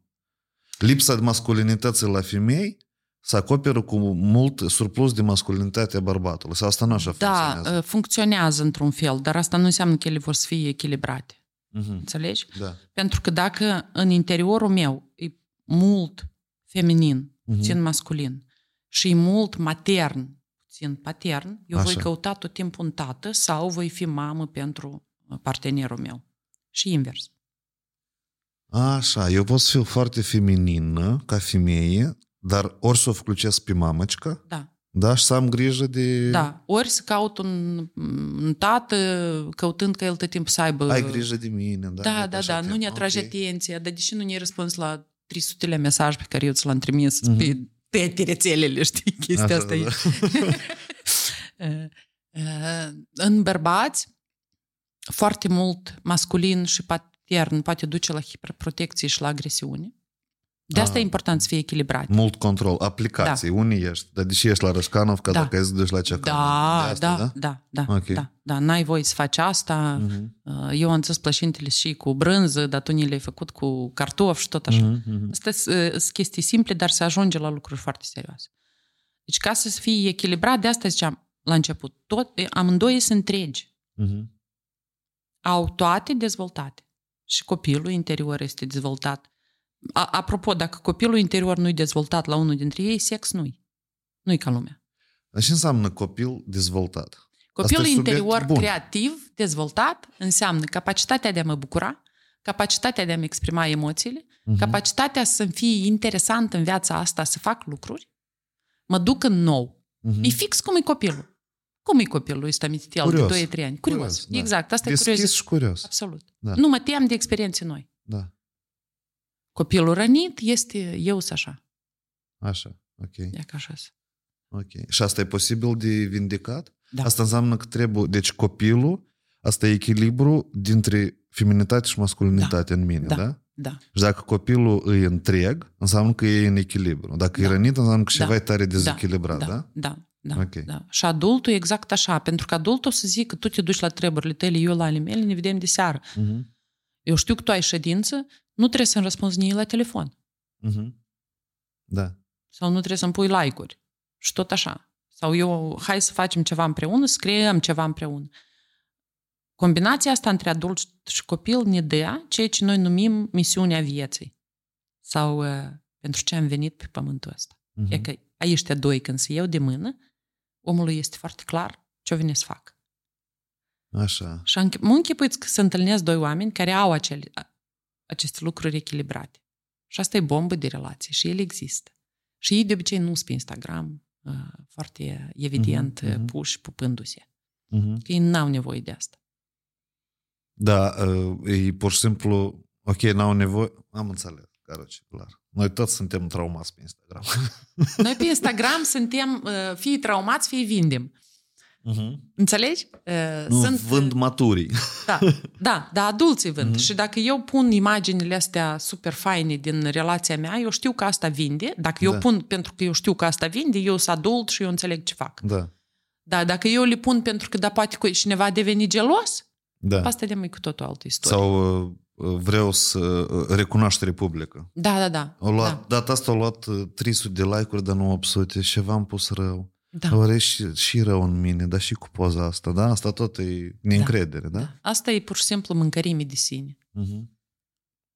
De fapt, impactul se măsoară nu în, în numărul de like-uri, noi știm asta. Nu, da, da, în bani. Dar revenind, e că ni tare ne-a plăcut chestia asta cu raportul dintre masculin-feminin și părinte și uh-huh. matern-patern, da? Deci masculin-feminin formează copilul din interiorul nostru, matern-patern, maturul. Adultul, da. Părintele sau adultul. Adultul. Așa. Pentru că matern și patern sunt părinții. Da, da, da, da, da. Pur și simplu eu am încercat asta să proiectez pe, peste toată analiza tranzacțională lui Eric Berne, da? Care spune că da? Funcționează în... Noi existăm în trei paradigme. Copil, matur părinte. Și părinte. Da. Deci raportul dintre masculin și feminin ne formează copilul, da. Matern și patern ne formează adultul sau adultul. Anume părintele? Adultul. Dar părintele în așa caz... Părintele deja este în toată istoria asta. Tu pur și simplu vrei să iei două teorii și să le faci în capul tău așa încât ele da, să da, sprinească. Da, da, da, da, da. Secretul este următorul. În analiza tranzacțională, Eric Berne nu vorbește despre al patrulea element foarte important. Uh-huh. Al patrulea element este observatorul sau provocatorul, așa. Despre care el nu vorbește, pe care el nu l-a văzut. De uh-huh. ce? Pentru că el e psihanalist și el a preluat pur și simplu schema lui Freud și a transferat-o. Uh-huh. Uh-huh. Dacă să vorbim despre istoria da. Asta. Deci există părinte, copil, adult și provocator sau observator. Așa, și provocatorul de fapt stimulează reacțiile astea da, trei, una exact, din astea trei, exact. Da? Și dacă tu vrei să dezlegi drama, tu te duci la acest observator. Așa. Tu vrei să vezi ce se întâmplă de fapt. În schema pe care eu am spus-o, da. Copilul și adultul nu are nevoie de părinte per se pentru că nu există dramă. Uh-huh. Așa, ok. Deci tranzacțiile, dacă ele sunt echilibrate, tranzacțiile au loc între adult și copil. Este ca și cum tu vezi pe stradă un adult și un copil în care copilul se joacă, dar adultul merge calm alături și liniștit. Uh-huh. Gata, e că asta e structura echilibrului nostru. Dar în interior, ăștia patru se pot sfădi între dânsii și atunci adultul îmblă jucându-se, dar copilul zice, tata, hai acasă, că e mai târziu. Știi? Așa, da. E tare interesant. Da. Bun, dar hai să cumva să rezumăm aceste patru chestii. Deci asta tare mult răspunde despre, eu corect înțeleg, despre energia unui cuplu. Da. Da? Da. În funcție de și raport am eu în interiorul meu și tu, asta formează cumva da. Cuplul, da? Formează sfera uh-huh. cuplului. Așa. Da? Sau dinamica cuplului. Cum asta, cum de-o menținut sferă și nu iasă romb? Să nu iasă cunghiuri. A să iasă. Da? Pentru că Newton, cum ziceai tu, a să iasă. Da? Esențialul e să înțelegem că, în orice, că, că viața este creată din toate. Uh-huh. Și cu cât tu vrei mai mult static, cu atât mai multe conflicte îi sprinești. Așa, tendința ta de a ne meri în zona de confort, de fapt, scoate, o să te scoată de acolo. Absolut, o să te scoată, pentru că asta înseamnă că tu nu ești în zona de confort. Deci cu cât mai mult eu vreau ceva, cu atât mai mult asta înseamnă că eu nu am. Uh-huh, uh-huh. Înțelegi? Da. Deci ce avem de făcut este să înțeleg foarte clar care este rolul meu, să înțeleg dacă eu respect acele legi ale vieții, în sensul de subordonare, da, în, în legile uh-huh. naturale. Noi putem să fim cât de deștepți vrem și cât de multe teorii în cap. Dar dacă eu știu că uh, părinții mei sunt mai mari decât mine, Hellinger, da? Uh, și eu trebuie să-i respect pentru că ei m-au adus în lume. Dacă eu știu că în sistem, în familie, bărbatul este primul și femeia a doua, uh-huh. să însară în cap toată lumea, dar asta este. Da? Asta nu înseamnă inferior. Uh-huh. În capul lor asta înseamnă inferior, dar asta nu înseamnă inferior. Dar atunci lucrurile se rezolvă. Ce înseamnă? Da, ce înseamnă prioritatea asta, bărbatul primul, femeie? Eu chiar m-aș aprofunda când e interesant. Eu tot mai mult, e că de când eu m-am început să mă cert, sau mai invers, feministele au început să certe cu mine, eu tot mai mulți psihologi discut și cu tot mai multă lume mă văd care îmi confirm că de fapt reacția feministilor e bolnăvioară versus deși în realitate se întâmplă. Și tot ce ești să împingi prin propagandă însă forme, dar conținutul e altul. Adică inclusiv la faza că dacă femeia te bate deși șez, că este așa uh-huh. o frază, da? Că asta e tot până la urmă de alegere, de a sta în așa relație, absolut. Care nu e conștientă. Dar asta nu înseamnă că omul tipa suferă. Caroce, dar exi- nu, există, uite, te, te bate deși șez, există o chestie foarte clară care trebuie spus. Și aici eu o să fiu uh, tranșantă. Uh-huh. Uh, oamenii foarte traumați, abuzați, nu pot ieși din relații. Da, da, da, da. Asta e foarte clar și trebuie spus. Ei trebuie să ceară ajutor. Da. Dar diferența dintre mine și el este că eu pot să zic asta și despre un bărbat. Uh-huh. Pentru că există și bărbați abuzați. Da. Și asta trebuie spus foarte clar. Da, sunt de acord. Sunt de... Abuzul este peste tot. Da. Nu, ok, bun. Există și copii abuzați și tot așa. În rest, toate sunt idei din capurile oamenilor mm-hmm. și în loc să ne apucăm să creăm ceva împreună, noi ne apucăm să ne batem. Da. Și e gata. Tristuță alea, că da. Iaca. Aici. Uh, inițial, toată istoria asta cu antifeminismul meu, asta a fost mai mulți ani în urmă, nici nu mai știu cât, a pornit exact de la asta. Băi, e o ideologie care merită să fie văzută. Hai să vedem care sunt umbrele mm-hmm. acestui feminism, mm-hmm. care e întunericul lui. Nu, că tu... Mai scurt, eu am trecut cândva prin ce și ai trecut tu. Ai înțeles idealizarea, așa? Da. Și înseamnă să idealizezi un... Deci orice idee, ea este periculoasă în momentul în care este dată ca adevăr suprem. Punct. Da. Gata. Da. Dar în rest... Orice subcultură, cum acolo când Carlos cre- creează vicii, da? Caroce, am uitat. Revenim la cuplu. Deși bărbatul e pe primul și femeie pe doilea, și în și sens, în și context asta trebuie de înțeles. Există aceste legi ale sistemului, neamului. Asta a spus-o Bert Hellinger, n-am spus-o eu. Uh-huh. Și el are dreptate. Când spunem cei mai mari, cei care vin primii în sistem, orice sistem, familia este, cuplul este un sistem, uh-huh.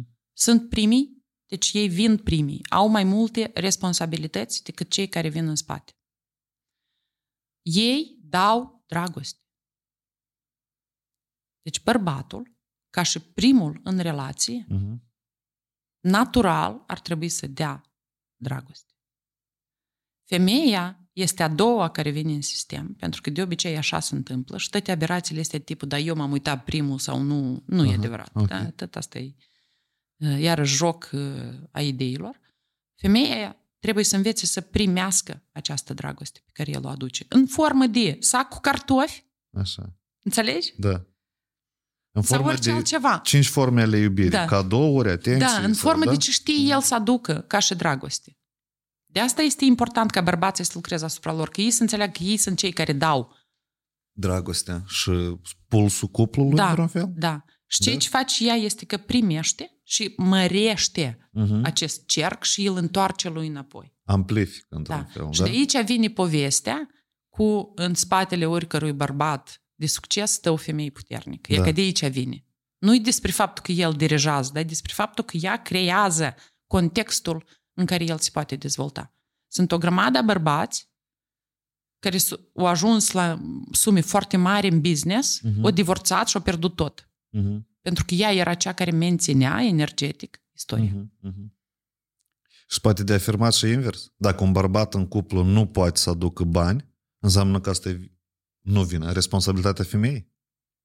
Sau nu? Există, uite-te, e dinamica cuplului, cum ziceam. Uh-huh. Există cazuri în care femeile pot face mai bine bani. Da. Și bărbatul poate sta acasă și dacă între ei există înțelegerea asta, este cea rusoică, cei care a fost în politică, cum o cheamă? Irina Hakamada. Da, da. La dânsa e exact da. Aceeași istorie. Da? Ea face banii, ea este prima, el stă acasă. Ok. Da. De asta ziceam, e treaba fiecărui cuplu ce se întâmplă în interior. Dar trebuie să fie amândoi în acord cu asta. Uh-huh. Uh-huh. Eu nu mă văd pe mine nefăcând bani, de exemplu. Nu? Da, eu înțeleg că asta cumva... Și atunci, nu, pentru mine chiar nu contează ce faci și celălalt. Înțelegi? Da, asta înseamnă așa. Dar poate oare bărbatul amplifica uh, acțiunile femeii? Adică da, pentru că, asta pentru că el inversa. Va fi pe feminin. Pe feminin, da? Da, da pentru că el e cel care simte. Așa, înțelegi? Bun. Și așa. Atunci, o chestie foarte importantă. În cazul ăsta, ce este important? Că cel care stă acasă, în uh-huh. sensul de cel care are grijă de casă, el nu neapărat stă acasă, uh-huh. dar să zicem, aduce mai puțin din afară, el trebuie ascultat pentru că intuiția lui e mai dezvoltată. Așa. Deci Pare când omul îți spune, nu fă asta, eu simt că nu-i bine, aha. ascultă-l. Pentru că tu ești foarte mult pe masculin, ești uh-huh. orientat în afară uh-huh. și pentru tine e importantă acțiunea. Și nu simți ceea ce simte celălalt. Așa. E ca frumusețea cuplului. De aici merită de avut armonia asta. Uh-huh. Pentru că în doi se pot face lucruri fantastice. Da, da, почему-то eu, eu, sunt, eu sunt de acord. Cuplul ăsta nu e unu plus unu, doi, dar asta e unu plus unu infinit, practic. Da, și aici îți propui tu. Așa-i. Dar nu se ajunge. Se ajunge toată vremea la unu, nu este, adică tu ești minus unu și eu sunt infinitul. Sau ceva de genul. Dacă, dacă, și, dacă vine cineva și îți spune că eu sunt infinitul, uh-huh. îl trimiți la curs. Așa, ca să-i dăm nasul jos. Da. Da? Da. Ok. Da. Nu numai decât la mine, dar undeva unde o să-i se dea nasul în jos. Pentru eu, de exemplu, văd această... Dar cum să dai nasul jos la așa oameni? Sau în comunicare? Viața le dă nasul în jos tare ușor și tare repede. De obicei, da? După ce ne mândrim foarte tare, pierdem ceva, este obligatoriu, sau ne îmbolnăvim, sau pierdem ceva, sau... Uh-huh. Se întâmplă. Uh-huh. Deci se întâmplă tot felul de chestii. Uh, dar... Uh, Recomandarea este să nu-i dai nasul în jos. Deci în cuplu trebuie să existe întotdeauna al treilea, așa. Care este observatorul așa. Sau mediatorul și care poate fi dat afară în momentul în care problema s-a rezolvat. Așa, ok. De asta apar ăștia care, știi, e că eu vreau să divorțez, noi ne-am sfădit, ce da. Să facem? Da. Și vine înțeleptul neamului care vă spune nașul? Da. Și după asta vă zici că nașul ăsta e rău, eu cu dânsul nu mai vreau să mai vorbesc. Da, da, da. Asta e regula și legea acestui triunghi, mediatorul întotdeauna trebuie înlăturat. Da, okay. De ce? Pentru ca să existe povestea. Noi am reușit. Așa, știi? Da. E tare faină treaba asta. Da. Deci întotdeauna găsești un mediator într-un conflict foarte mare. Asta poate fi terapie de cuplu, în cazuri extreme, de exemplu, da. În care specialistul după aceea pur și simplu dispare. Ăștia nu trebuie să fie prieteni. S-au luat mulți bani. Da, nu contează, și... dar noi ne-am împăcat, da. Dar nu observăm asta, da, înțelegi? Da, da, da, da, da. Asta e cel mai important. Găsește cineva care să fie țapul ispășitor, dar care o să vă împace. Și important și nici așa nu și orgolios, că așa tot pe urmă poate să apară și să dezechilibreze. De atâta asta nu trebuie să fii prieten. Așa. De atâta asta okay. nu trebuie să fii prieten. Trebuie să fii un specialist uh-huh. care dispare imediat cum problema s-a rezolvat. Okay. Și la okay. care te duci data viitoare peste douăzeci de ani zici, băi, era rău, dar nu știu ce a făcut el, dar a fost bine. Hai la dânsul încă o dată. Asta peste zece de ani dacă supraviețuiești în cuplu. Da, dacă nu te omori, da. Dar, de exemplu, dacă totuși, acum spunem așa, în cuplu, în femeie este mai mult masculinitate, da, de exemplu. Uh-huh. Dar pretențiile în cuplu, când bărbat nu-i masculinitatea asta. Da. Da? Păi întotdeauna cum noi de echilibrat tema asta? Noi întotdeauna să aruncăm în celălalt ceea ce nu avem noi. Asta e încă o chestie, da? E umbra, ceea ce zicem. Întotdeauna ceea ce mie nu-mi place despre mine, celălalt va oglindi, va arăta. Uh-huh. Eu am foarte multă furie pe care nu îmi permit să o văd, să o exprim, celălalt va deveni furios. Așa. Simplu. Dar cum asta funcționează? De ce asta așa funcționează? Pentru că eu observ... Data viitoare îl chemăm pe Dumnezeu la masă și vorbim cu dânsul. Dacă facem o umbrelă mai mare, eu observ așa o chestie, că toate regulile și tot stroiul care nouă ne se bagă pe gât că noi trebuie ca așa să trăim, nu se pupă nicăieri cu cum e nasamam de ele, da, vopșe în viață. Da, corect. Pentru că există ca așa diferența foarte mare între omul, pentru ca să supraviețuiască, și-a dezvoltat gândirea. Gândirea înseamnă sistem de idei pe care noi le considerăm adevărate. Da? O da. venit cineva care a căpătat putere și a zis ideea asta este adevărată, așa trebuie să fie. N-are legătură cu viața. Și după două mii douăzeci asta se observă foarte tare și o să observe tot mai mult și mai mult. Uh-huh. De asta sistemele vor trebui să se reformeze sau să moară. N-a să aibă de ales. Deci oamenii mai mult se duc în parte de gândire. Mulți nu da. supraviețuiesc, da. Da? Mulți da. nu se la... Adică ies din mință mare. Da. Sau tare mari probleme psihologice, da? Da, da. Ok, deci asta e o fel de... Pentru că nu suntem în viață, pentru că noi dornim. Dornim, crezând în tot felul de adevăruri care mm. n-au nicio treabă cu ce se întâmplă de facto în viața unui om. Mm-hmm. Dornim asta totodată, ne îndeplinim traumele și trăim din da. automatisme, da. din gânduri da. validate. Da? Da. Deci este că noi suntem în epoca în care trebuie depus la dubii absolut tot? Noi de mult suntem în epoca asta, dar n-am văzut-o. Depus la dubii credințele proprii, depus la dubii adevărurile proprii. Secretul cu adevărul este următorul. Cu cât, deci cum este validat un adevăr științific? Simplu. Se ia o mostră, da? trei mii de oameni, zece mii de oameni, douăzeci de mii, uh-huh. se, sau se cercetează și dacă îi toți spun da, înseamnă că este adevărat. Eu foarte pe scurt am spus, uh-huh. superficial, dar așa este. Deci adevărul științific întotdeauna este legat de măsura subiectivă în care se întâmplă anumite lucruri. Aha. Atât. Înțelegi? Da, Dar în domeniul da. psihicului, în general, duci și demonstrează. Da. Și, și ei vin și îmi spun mie despre teorii și adevăruri științifice. Lăsați-mă în pace. Este... A, tu acum spui asta din perspectiva că dacă științific ceva e demonstrat... Pentru că ei zic că asta nu... e științific, înțelegi? A, așa. Uhum. Deci tot ce și zici tu, Angela, sunt aberații, da. pentru că ele nu sunt demonstrate științific, da, zic da, ei. Da, da, da. Și există teoria intereselor de cunoaștere și multe, multe chestii de astea, spate de vorbit o grămadă și pe tema asta, înțelegi? Ceea ce noi considerăm să fie adevărat este o convenție uhum. care a fost testată pe un anumit număr de oameni. Dar fix așa teoriile, după un anumit număr de ani, se detectează că nu sunt acelea, da? Da. Exact așa cum se întâmplă anumite lucruri acum cu corpul uman, pe care ei nu-l pot explica. Eu vorbim cu medicii. De ce noi toți avem deficit de vitamina D? Cum da. se manifestă asta? Ce s-a întâmplat? Da. Eu sunt la mare majoritatea timpului dintr-un an, dar eu am deficit. Ce se întâmplă? Deci nu e despre asta, e despre... Și inclusiv în cuplu și în, în viața noastră. Întreabă-te, domnule, dar ce se întâmplă de fapt?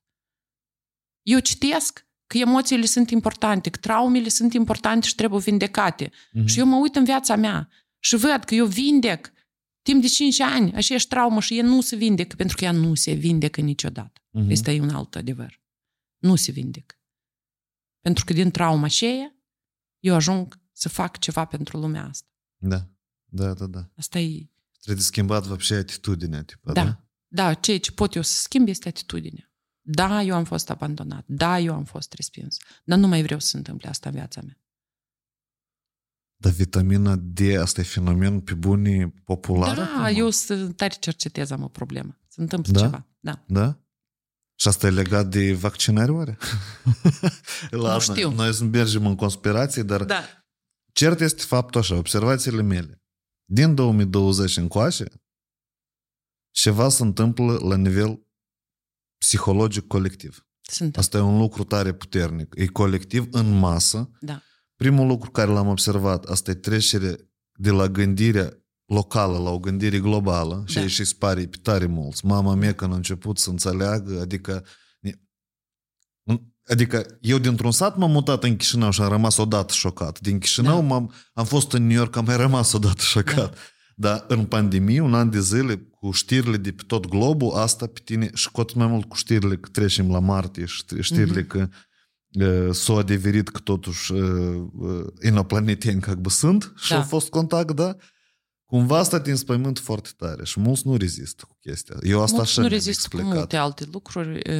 E cantitate val foarte mare informațional. Uh-huh. Odată. Sunt crize peste tot și la oameni le e foarte greu să se readapteze. Deci criza pe care o trăit-o părinții noștri când s-a destrămat Uniunea Sovietică și noi, cei care am fost acolo copii, uh-huh. e fix zece la sută din ceea ce se întâmplă acum în lume. E mult mai puternic acum. Acum da? Este mult mai puternic. Noi încă n-am intrat în criza economică per se, dar ea va urma. De ce? Pentru că e salt de conștiință. E teoria spiralei dinamice, iarăși nu e o chestie de, care e amazing. Toată lumea așa se dezvoltă. Așa se dezvoltă și uh-huh. sunt nivele. Uh-huh. Printre altele, teoria asta este, este foarte faină și pentru organ, pentru tot. Da? Sunt nivele, noi trecem dintr-un nivel de dezvoltare în altul, de asta noi toți suntem puși cu botul pe labe și întorși să ne uităm în interiorul nostru. Da. Și asta e cel mai puțin lucru pe care putem să-l facem. Chiar dacă ne este greu și dureros. Că eu înțeleg că asta nu-i joacă. Bun, da, îmi place ideea asta futuristică. Deci, mai departe, în următorii cincizeci șaptezeci de ani, asta este cam așa, conștiința, inteligența artificială, ciparea. Deci ciparea la nivel nu de... Dar la nivel de... E ca cum se explica Elon Musk, că faci nebunile astea, uh-huh. să faci un microchip, dacă tu nu poți merge, ți-ți se introduci în cap și să rezolvă problema coloană vertebrală, da? E un fel de upgrade. upgrade. Și noi mergem în epoca asta de steampunk. Da. Semi-om, semi-mașină, da? Încolo e tătă. Și conștiința asta e tătă. Internetul, rețeaua globală de gândire și toate gândurile și comunicarea intuitivă? Da. Da, telepatică. Da? Telepatică, da? Da. Dar uite-te, a să fie două... Noi ne jucăm, noi da, doar nu știm, da? da? da, da. Dar eu cred că o să fie două zone foarte diferite. Uh-huh. O să fie cei care o să ajungă semi-roboți, da. care pur și simplu să legalizează propriul robotism, și care merg pe pattern-uri și automatism, ei de un roboți. Pur și uh-huh. simplu încă nu au chipurile. Uh-huh. Și o să fie ceilalți. Altă zonă, fix ca în chinouri. Da. Cu conștiința foarte dezvoltată, care o să fie excluși. Și o să fie opoziție. Ca în Terminator. Așa și o să fie.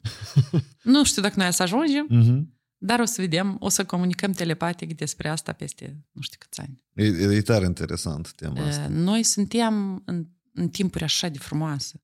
Realmente, tare dificile, asta este adevărat. De readaptare, de flexibilitate. Dar dacă noi ne uităm la copiii ăștia mici care s-au născut acum... Tu vezi care să fie generația nouă. Ei da. sunt tare diferiți de noi. Foarte, da. Super intuitivi, super flexibili. Imediat înțeleg ce se întâmplă. Și scot perle, scot niște chestii care noi credem că asta sunt copii nebuni. Și la opt zece ani gândesc mai matur decât majoritatea maturilor în absolut, Moldova cel puțin. Absolut, absolut. Deci altă generație care vine pe acest pământ. Pentru da. că se schimbă lucrurile și vor trebui alt tip de oameni care să dezvolte mai departe sau să dărâme tot. Să vedem. Bun, eu special am amplificat o leacă altă extremă ca să pun întrebare. Știind că sunt, noi nu știm viitorul și necunoscut tare sperii, dar ce se întâmplă acum, asta e o Asta e o problemă colectivă de, cu sine și cu lumea, cumva, da? Cum de păstrat echilibru psihologic în toată tema asta? La ce să atragi atenție tare și uh, cum să iei calea corectă de a, de a fi pregătit de tot tema, de schimbări și de a, de a evolua, cred că, spiritual. Uite, și... întrebarea ta e o întrebare de copil. Da? Da. De ce? Pentru că noi nu avem cum să știm. Uh-huh. Că va fi bine. Cu cât mai mult eu vreau să fiu în echilibru încă o dată, cu atât mai tare a să fiu în dezechilibru. Ce am de făcut însă este să dezvolt atât de puternic sinele, ceea ce sunt eu în afara socialului și mentalului meu, încât să nu mă poată da jos niciun fel de vulcan. Cum se face asta? Întorcând atenția înspre interior. Cine sunt? De ce am venit? ce am de făcut. Și să fac ce am de făcut. Nu pur și simplu să rămân la nivel de idei în cap. Uh-huh. Să fac ce am de făcut. Cuplul va rezista dacă amândoi oamenii vor face asta. Chiar dacă unul stă șase luni în Thailanda, altul în Bali, ei oricum vor rezista împreună. Nu este în viața asta nici stabilitate, nici siguranță. Nu este. Eu, как бы, am vrut să aflu de la tine soluții, dar am înțeles că mai multe probleme am. Dar n-ai probleme. N-ai probleme. Comunică deschis. Atât. Comunică deschis, fă lucrurile de la, din, din interior. În sensul în care nu tu nu faci, dar eu îmi doresc ca. Este chip să ne întâlnim noi la mijloc. Ok, aici nu e chip, dar unde e chip? Uh-huh. Da? Experiențe comune în cuplu, lucru foarte simplu, interese comune, câmp de experiență comun. Uh, gătit, sex. Și atunci când apare o distracție, oricare ar fi ea, ori la tine, ori la persoana cealaltă, să se întoarcă înapoi și să înțeleagă, înainte de a face tâmpenii, că aici este ceea ce e stabil și unde eu cresc. Așa. Distracție în sens că... Așa, în sens interes, că da? Interese străine. Uh-huh, uh-huh. Uh, și acum o să mai zic o chestie care, iar dacă tot ai făcut-o, apa ai grijă, nu-l rănești pe celălalt și ai grijă de logistică. Asumă-ți. A, adică stai Jung și așa, ok. Jung și așa, cred, uh-huh. Da. Ai, Doamne. Dar tu ai menționat, asta ar fi superb din cheia, tu ai menționat parcursul conversației mai mulți autori. Și la mine s-a format așa o întrebare, dar care ar fi un top cărți care tu le-ai recomandat să mă aprofundez eu sau spectatorii în subiectele care le cunoști și tu? Filozofice, psihologice, de exemplu. Eu pot să zic, pe relații, pe relații există uh, Institut Hoffmann, așa se numește. Uh-huh. Deci dacă îi dai căutare pe internet o să-i găsești. Ei vorbesc și despre uh, călăreții, apocalipsei, relații. Sunt foarte buni. Deci sunt cei mai buni în, uh, acum în domeniu. Uh, ce citesc eu? Eu... Uh, of, Doamne! E tare greu să fac top, știi? Da. Pentru că eu citesc mult și repede și la mine se duc acum, de exemplu, mă interesează tare mult psihologia cuantică, adică eu sunt acolo în zona da, și... psihologia cuantică oh, și asta. E amazing, amazing. La nivel things. De celule, cum se ceartă celulele? Nu, asta e, asta e chestii de energetică, a relației, matrice energetică și tot felul de chestii de astea. Um, hai să zicem așa. Uh, Eric Berne este baza. Pentru cei care vor să înțeleagă structura relațiilor, așa, okay. Dacă e vorba de relații. După aceea...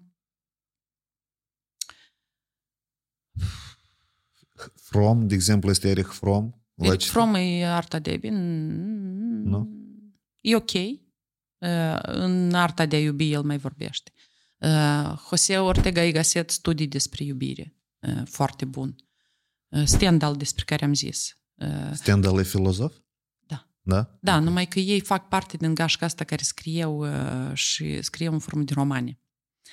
Așa. Iluminie și țin mai mulți. Superb care, abordare. Da, Albert Camus și mulți, mulți alții care au scris de fapt ca romane, mm-hmm. Dar e, e Kafka și toată gașca asta. Care e la modă, mă. Stoicii, începe și în sfârșit filozofia să fie la modă. Pentru uh, partea de acțiune în relație, nu numai să te înțelegi pe tine, dar să vezi uh, încotro te îndrepți. Uf, nici nu mă duci capul. Este o autoare rusoaică acum, foarte populară pe, pe Instagram și peste tot, Tatiana Mujuțcă îi spune. Uh-huh. O, o psihologă faină de tot. Ea are o serie de cărți, uh, una dintre cărți e Почему мне нельзя. De ce mie mi se poate, dar e joc de cuvinte. Da, deci da. O serie de cărți pe care eu le recomand cu toată dragostea. E fantastică, gagica. Uh, nu mai știu. Trebuie să okay. Fac o listă și nu. O punem dacă vrei, dar trebuie da, să okay. Stau să mă gândesc la asta. Eu să eu, eu cel puțin câteva coperți, să le montăm, că eu cred că și și omului vine deodată, așa e precis trebuie. Da, da, da. Că nu, stare multe, la mine în cap e mult. Probabil în mine e mai mult feminin, că eu sunt și cred în intuiție. Nu, tu ești foarte echilibrat pe zona de feminin-masculin și este de lucru la zona de matern-patern. Da, da, asta cum? Asta este tendința ta de a deveni tată pentru uh, oamenii cu care tu comunici. Dar poate asta este luat... Eu ne-am pus întrebarea asta, asta e post-scriptum, ne-am pus întrebarea asta și eu ne-am dat o explicație că eu am divorțat și am un copil în divorț. Așa. Și poate dorința mea de a fi, de a fi tată, prezent acolo. Da, da. Poate se transpune în alte chestii. Da. Da. Inclusiv în chestii sociale, pentru că da. Podcastul este o, o venit ca o... E despre educație, dar educația da. Multor oameni, asta e sumare de rol de tătic. De tătic, dar trebuie să... Da, eu, e corect. Doar că eu știu că e că ăsta e calul pe care eu mă urc acum, știi? Da, da. Dar atitudinea paternalistă uh-huh. e generează în feministe nevoie de a te ataca. Paternalist Așa. Înseamnând hai să înconjori cu grijă și cu atenție, chiar dacă asta nu se observă. Uh-huh. Soluția uh-huh. este asta. Tu ai fetiță sau băiet? Băiet. Cu atât mai mult. Câți ani are? zece. Super. Deci el intră conform tot felul de structuri energetice, intră în influența ta acum. Uh-huh, uh-huh. De la zece la optsprezece ani trebuie să fii foarte prezent în viața lui. Uh-huh. Pur și simplu permiteți să fii prezent. Atât. Și asta rezolvă tot dezechilibrul da, patern-matern? Da, da, pentru că da. E nevoia ta să fii prezent cu el și vinovăție și multe alte lucruri care, se, da. Care sunt normale. Da. Atunci când noi suntem într-un divorț. Da. Și că aici este Alejandro Hodorowsky, care Așa. Are e, regizor și ăla absolut dement, mă târâi după dâns. Psihomagie are o carte și mm-hmm. el dă o explicație. El zice așa, dacă nu puteți nici cum să ajungeți să comunicați cu copilul vostru sau el începe să aibă rezultate proaste la școală sau ceva de tipul ăsta, mm-hmm. trei minute pe zi mm-hmm. tu comunici cu copilul tău jucându-te. Așa. Și gata. Dar tu ești prezent și copilul simte, chiar dacă stai la telefon. Știi? Okay. Tu ești prezent cu el, pentru că nu e vorba de cantitate. Și să ieși de pe structura paternă. Super. Și feministele să mă lasă în pace? Ele să te lasă în pace când să plictisească, de mine de-am să plictisească. Știu că mai, mai am chat-uri dedicate, dar treci. Uh, ele te lasă în pace când tu le lași în pace. Așa, apropo ok. De asta. Uh, dar tema e interesantă. Uh, Deci paternul, îți va, dacă îl echilibrezi, îți va permite să ieși la următorul nivel. Așa. Ok. Bun. Mulțumesc mult. A fost, ne-a dus plăcere. Mulțumesc tare mult și eu m-am bucurat că m-ai chemat. Sincer. Superb.